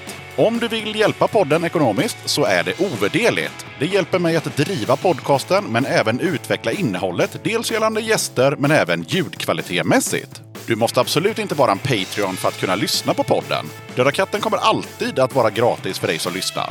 Men om du kan tänka dig att månadsvis bidra med några kronor så kommer ditt stöd verkligen att uppskattas. Jag gör inte podden för att tjäna pengar. Jag gör det för kärleken till punken, för alla möten med härliga människor och framförallt för er som lyssnar.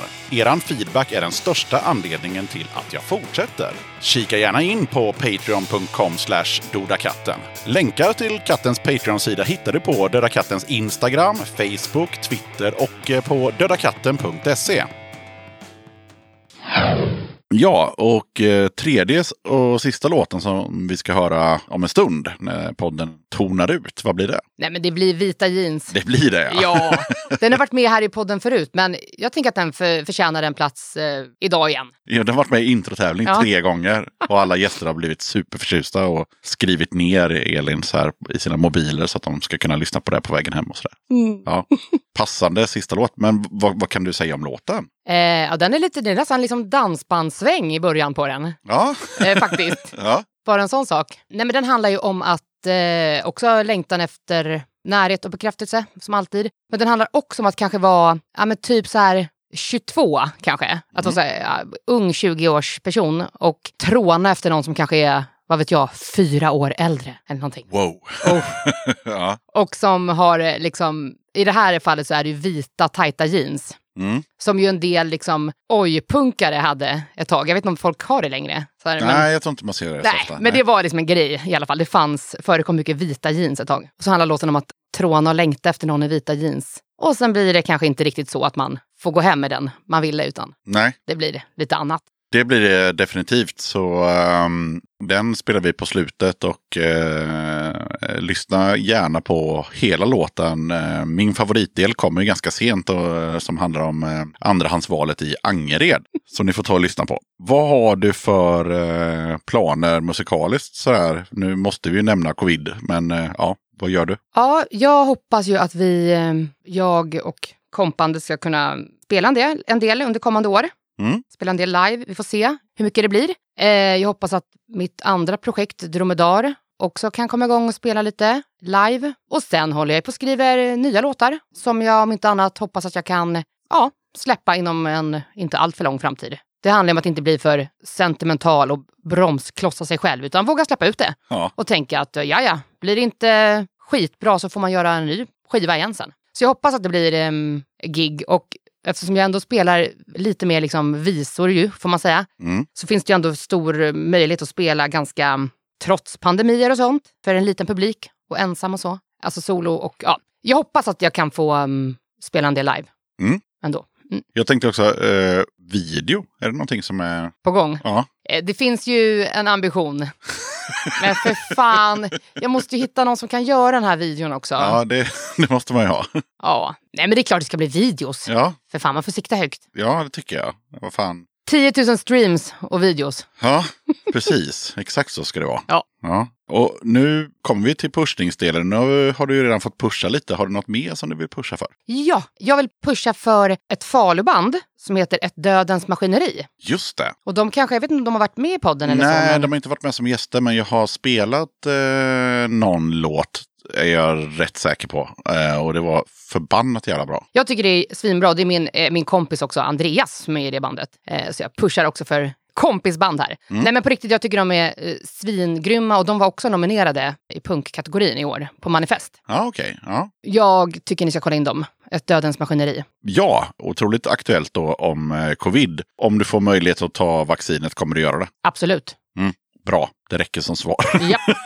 jag är så förbannad på folk som bara, nej det tänker tänk om... Nej, det är bara att göra. Va, gör det. Solidaritet hörni. Ja, exakt. Mm. Eller stanna hemma då. Sitt i din källare och ruttna. Mm. Ja, då är det ju dags för introtävlingen. Och eftersom eh, vi bara har en gäst och ingen dålig gäst heller, men eh, Elin, så blir det ju eh, 12 låtar. Och eh, du måste ha sex rätt. Yes. Yes! Det tänker jag att du löser. Och det är som vanligt. Är, du kan ju få två poäng per låt. Så att, ja. Och det jag kan säga också är att eh, lite ovanlig quiz idag. Det är eh, två utländska band tror jag. Eh, och resten är svenskt. Och det är inte så himla jättepunkigt heller. Nej, okej. Nej. Huh. Ja. Det här är ju den nervösaste i den här podden. Introtävlingen. Ja, Ja, men Ja. det är skitkul. vi kör första låten.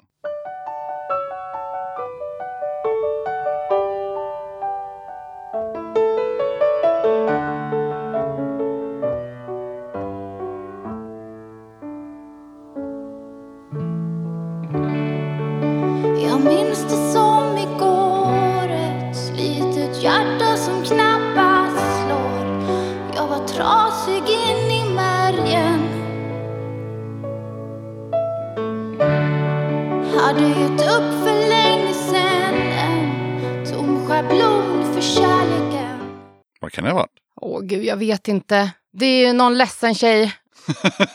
ja, hon lät ganska ledsen. Ganska ledsen, men det kan också komma ett parti som är tuffare här efteråt. ja, det är ju det. Nej, men eh, nej, jag vet faktiskt inte. Nej, det var Vonna Inge Ja, men vad fan! med Allt ska bli bra. Jag tänkte vana inget, så tänkte jag det här är för mesigt. Men det kommer säkert det, Ja, sen. det kommer säkert sen. Eh, lite så. Men Ja. den är väldigt så brusig och... Eh, Det är ändå introtävling det här, så det är Eh. introna jag ska klara av. Exakt. Ja, Vi tar nästa.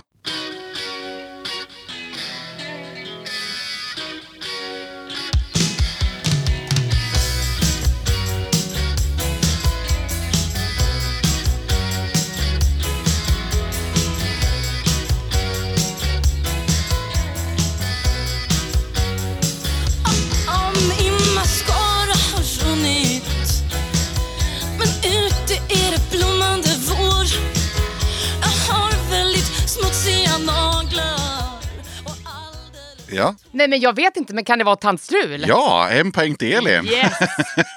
men låten då? Ja, Eh. Nej, jag kommer, nej, jag vet inte. slicka mig ren. Ja, men slicka mig rent, det hade jag kunnat ha. men det gjorde du inte. Nej, det gjorde jag inte. Nej. Men en poäng. Ja.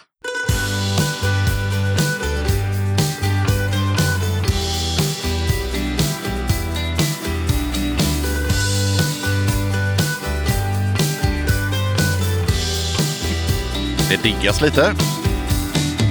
Spanar man efter svunna tider som man någon gång tvingats överge. Ser man allt som oftast bara sånt man helst vill se. Inte vet man riktigt heller vad man söker Nej. Utan riktning i en vaken dröm.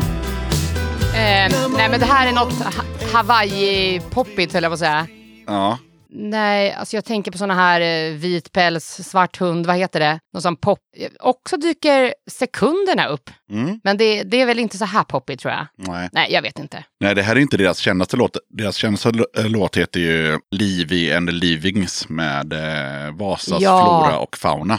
Men den här låten heter Rin Tin Tin och är en eh, personlig eh, favorit. Mm. Hon som vann Manifestgalan är ju Iris Viljanen, Mm, alltså kategorin visa. Och Mm. hon har väl spelat med dem tror jag förut. det tror jag. Det är samma Ja. eh, gäng. Ja. Ja. Så där vart det boom. ja. Ja, vi tar nästa.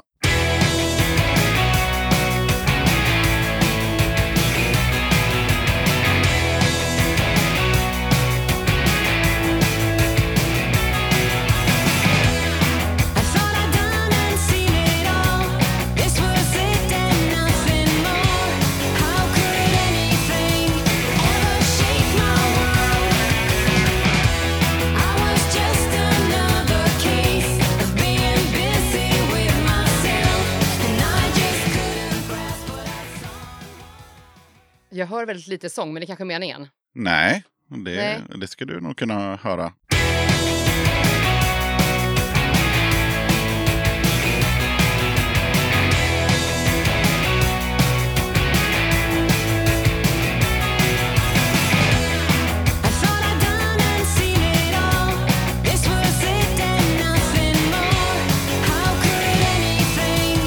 Bättre?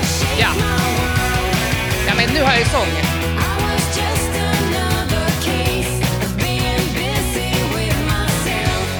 Men det här, det känns ju som att det är... Nu bara resonerar jag först här, nu svarar jag inte. Ja. eh, nej, men det här känns ju helt så här Courtney Love-stukigt, men det är inte riktigt... Fast det skulle kunna vara eh, Courtney Love när hon är lite bättre i rösten. Mm. ja, men jag gissar på Courtney Love. Ja, eh, det var fel. Ja. Eh, det var ett svenskt band som heter eh, The Dalmans. Eh, och eh, de har spelats i, i podden och eh, låten heter American Heartbeat. Kul, Väldigt svängig låt. verkligen. Ja. Ja, men då nu när du hör sången också så tar vi Ja. nästa låt för det är viktigt. Man vaknar varje morgon Jajamän. Jajamän. Kjell Höglund, man vänjer sig. Oj, oj, snabbt. Två poäng. Två poäng, Yes. så då är det tre totalt då. Då behöver vi inte höra mer på den. Nej. Nej, då tar vi nästa. Ja, men gud.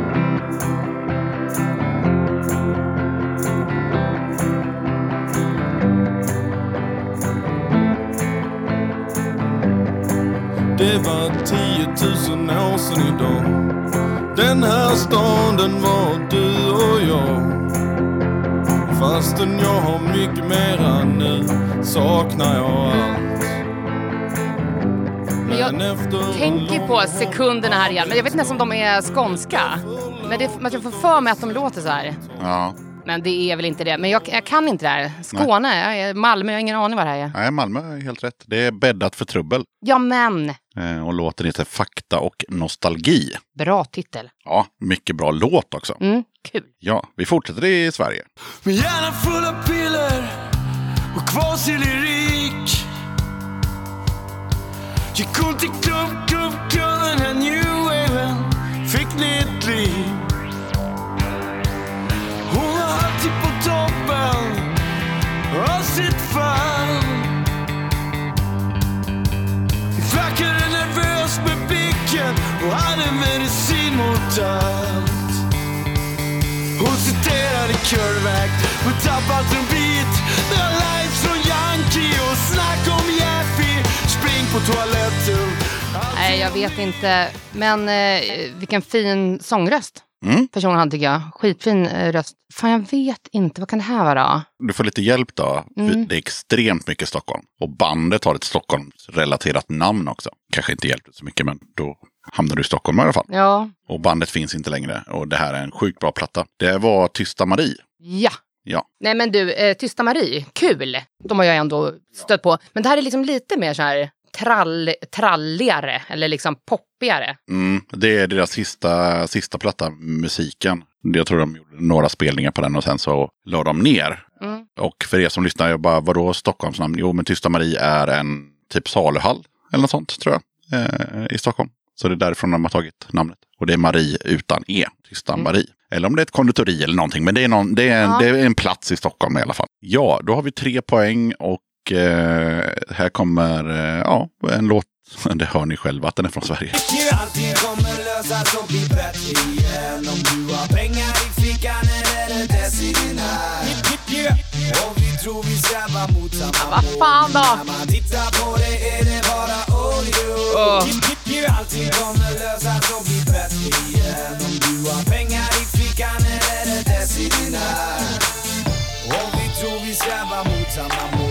när man tittar på det är det bara audio Den här låten har jag verkligen hört. är det så? Ja, men jag får så här... Ja, gud. Det är ju liksom, jag känner mig som en boomer alltså, men det är ju inte Petter. Kan jag börja säga. Nej, det är det inte. Nej, men Nej, vad fan är det här då? Är det snok typ? Nej, Nej, jag vet inte. det är afasi och filthy med jobb. Gud. Men det var ju en sån liten curveball. Ja. Det brukar inte vara med rap i den här podden. Nej, men det är ju bra. Ja. Måste precis testa gränserna. ja. Hur många låtar har jag gjort nu då? Har jag någon chans fortfarande? Du har ju fyra låtar kvar och du har tagit tre poäng. Åh, gud. Jag behöver tre poäng till. Ja. Aha! Okej. Take me out tonight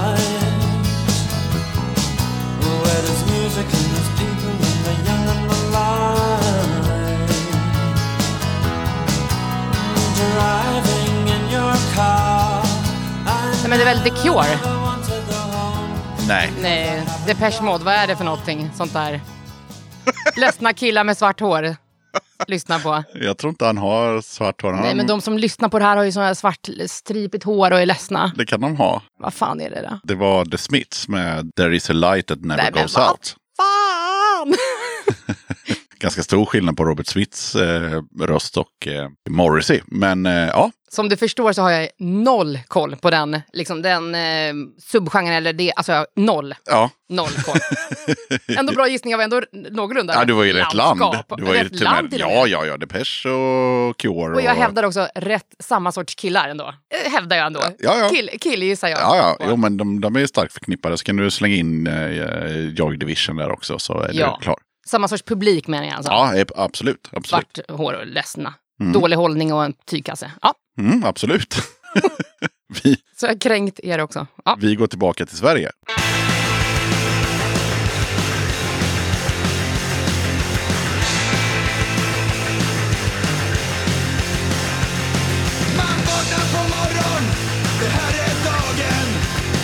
Det här är ändå härligt. ja. Nu. Det känns i magen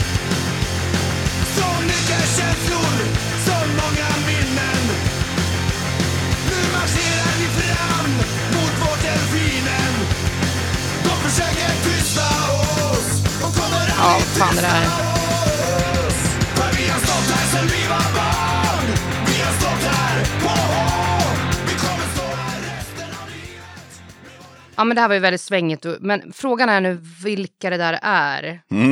Eh, Det är absolut inte deras mest kända låt kan jag säga. nej, men jag, jag tänker på, eh, det tror jag är fel, jag tror det är fel sångröst alltså. Men jag tänker på så här Lastkaj 14 Mm. och sånt. Men det, det är närbesläktat alltså, tycker jag. Men eh, fan kan det vara? Du får en ledtråd Ja. eh, som är Norrland. Eller norra Sverige åtminstone. Nej, jag kan inte. Du får en ledtråd till. I vanliga fall så är det en tjej som sjunger. Det är bara på den här låten är en kille som sjunger. Mhm. Nu ska vi tänka tjejer här, apropå tjejrepresentation. Eh, då finns det ju typ Mimikry, nej hon sjunger inte. Jo ibland, eller? Världen brinner, världen brinner. Mm. Ja, det, var, eh, det var ju fel tyvärr. Det var ju The Baboon Show. Ja men vad fan! Hon sjunger ju i alla låtar såklart. Ja, men men, just i den här låten så är det någon av snubbarna som sjunger i låten ehm, För vårt Luleå. Ja. Så det är liksom en sån Luleå Ja. hockey-pepplåt som The Baboon Show har gjort. Riktigt, ändå pepp. Ja. Man anar att det var sport i botten. Ja. Det är sånt jävla tryck. Så det, ja, som sagt var, det är nog inte deras mest spelade låt. Men eh, hade jag kört You got a problem eller något sånt där så hade det varit för lätt, Ja. tänkte jag. Ja. Två låtar kvar. Woho!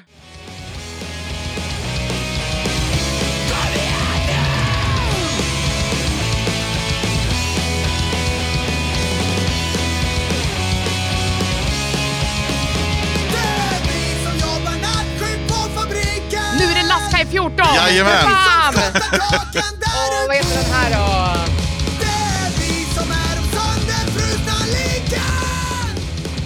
Vad heter den då? Ja, Uh, åh, gud, jag kommer varför är det så svårt? Att Jag tänker liksom att det, ska, det här är som att vara med På spåret. Det är så lätt hemma i soffan. Nej, jag, jag, jag, nej men det är arbete någonting. ja de, på sina t-shirtar så står det med stora bokstäver på ryggen vad låten heter. Ja, nej, jag vet inte. Håll höjd. Ja, Ja. Också snygg titel. ja, sista I låten. alla fall fyra poäng nu va? Ja, ja, ja. Så om jag tar det här, då Ja. kommer jag upp i sex. Ja, det är klart du tar det Och här. Då kanske, visst får jag ringa en livlina också? Ja, det får du absolut göra. Jag har ju min, den som kan mest av punk av alla jag känner, Siri min kompis, är ju redo. Om, Oj, oj, ja, men det här jag- blir om jag, spännande. Om jag inte kan den här, då vill Ja. jag ringa Siri. Ja, det är klart, för det är sista låten och det är, det är punk och det är inte från Sverige. Okej, Ja. Usch, då kör vi.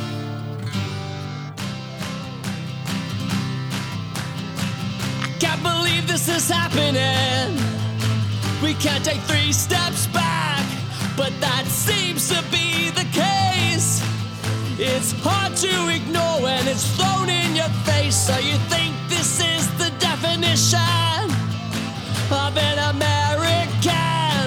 Where the fuck have you been? Tell me where have you been? I say fuck these alt-right pricks.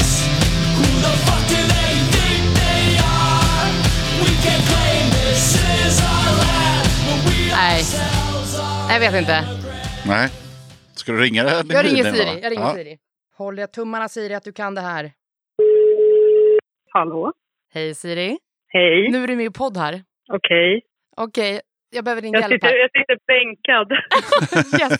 Du, jag behöver hjälp här nu. Nu är det en låt. Okej. Och jag kan få två poäng om jag kan både låten och titeln.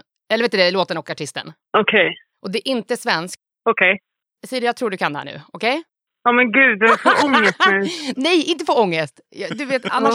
Du är min livlina här, Siri. Ja, men tänk om jag, tänk om jag fallerar. Nej, men det gör du inte. Okej, är du Okej, redo? okej. Ja, jag är redo. Yes.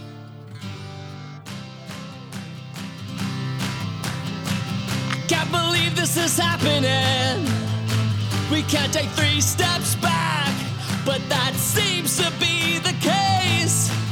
It's hard to ignore when it's thrown in your face. So you think this is the definition? Vet du låten så kan du säga den när du vill. Nej, jag vet inte låten. Nej, men bandet kanske? Men jag, tyck, alltså, jag tycker att det låter som de, de som heter...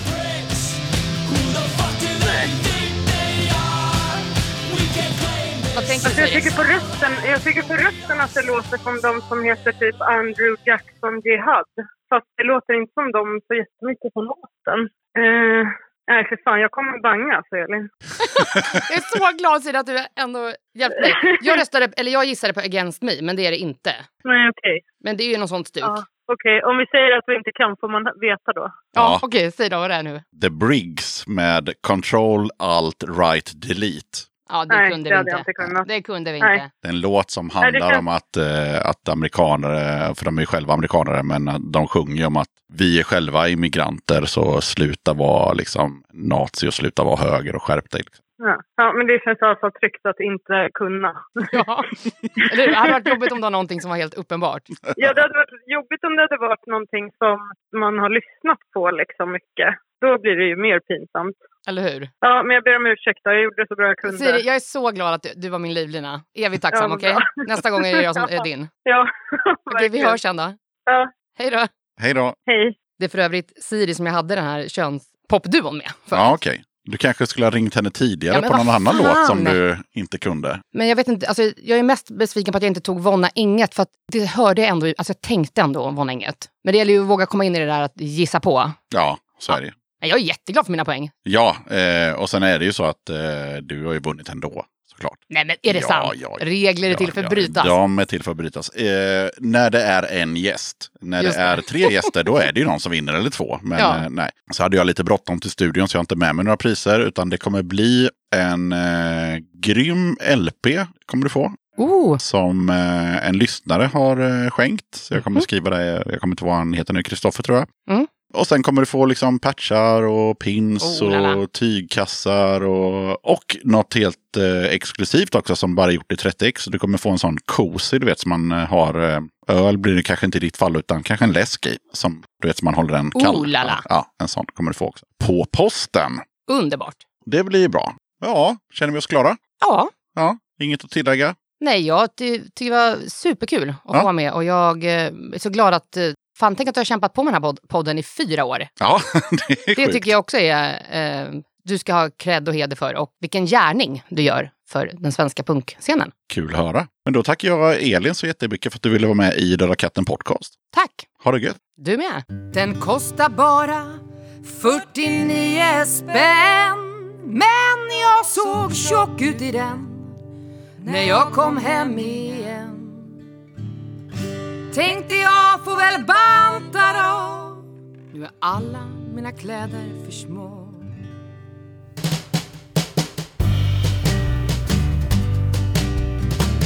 Klunkar i mig en kvarting Jäger. Plötsligt passar jag i alla mina kläder.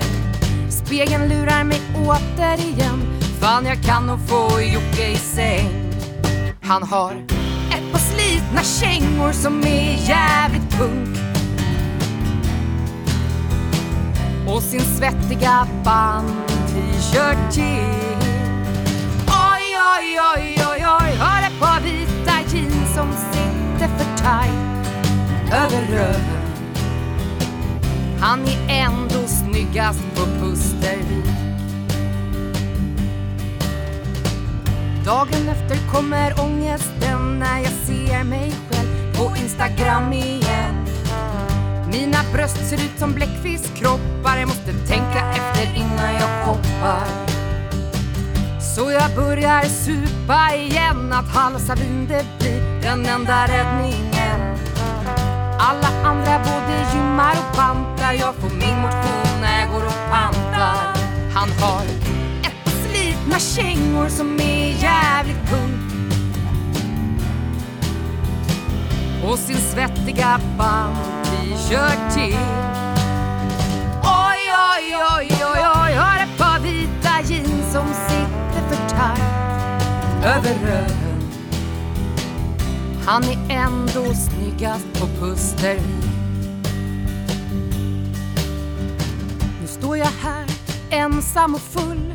Jag får ingen ragg, jag har för mycket Försöker se sexig ut. Jag har hört att Jocke och Maria gjort slut. Tillbaka i Angered. Nu är jag här igen. Med andrahandsvalet bredvid. Han är menlös, trött och bäng. Och det är Jocke jag vill ha i min säng. Han har ett par slitna kängor som är jävligt punk och sin svettiga t-shirt till. Oj, oj, oj, oj, oj Har ett par vita jeans som sitter för tight över röven. Han är ändå snyggast på Kustervik. Du kanske tycker jag är lite fånig nu men jag har köpt likadana vita jeans som du.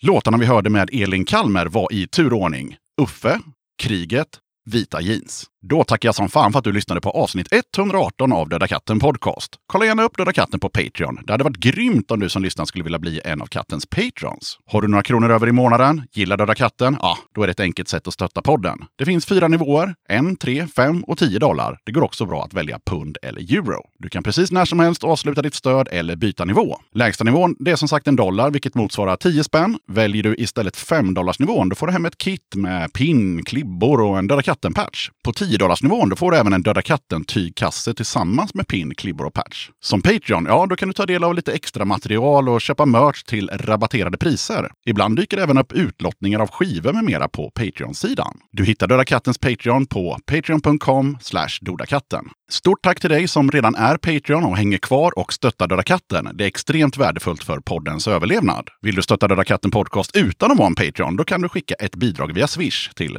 0725 2202 14. Det finns lite Döda katten-merch att köpa för den som är sugen. T-shirt med katten som dricker öl, 250 spänn. Är du Patreon kostar den 150. Alla storlekar finns på lager. Backpatch med öldrickarkatten, en hundring. För Patreon så kostar den här patchen en 50-lapp. Kattens eh, tygkasse med den vanliga loggan är slut och snart kommer det in nya tygkassar och då kommer det ju såklart vara med öldrickarkatten. Du kan redan nu beställa eh, genom att swisha till 0725 2202 14 och kassen kostar 150 spänn och är du Patreon kostar den 100. Och alla de här priserna som jag babblat om nu, det är inklusive porto. Okej, sköt om dig och så hörs vi igen i avsnitt 119 av Döda katten podcast som kommer ut onsdagen den 14 april. God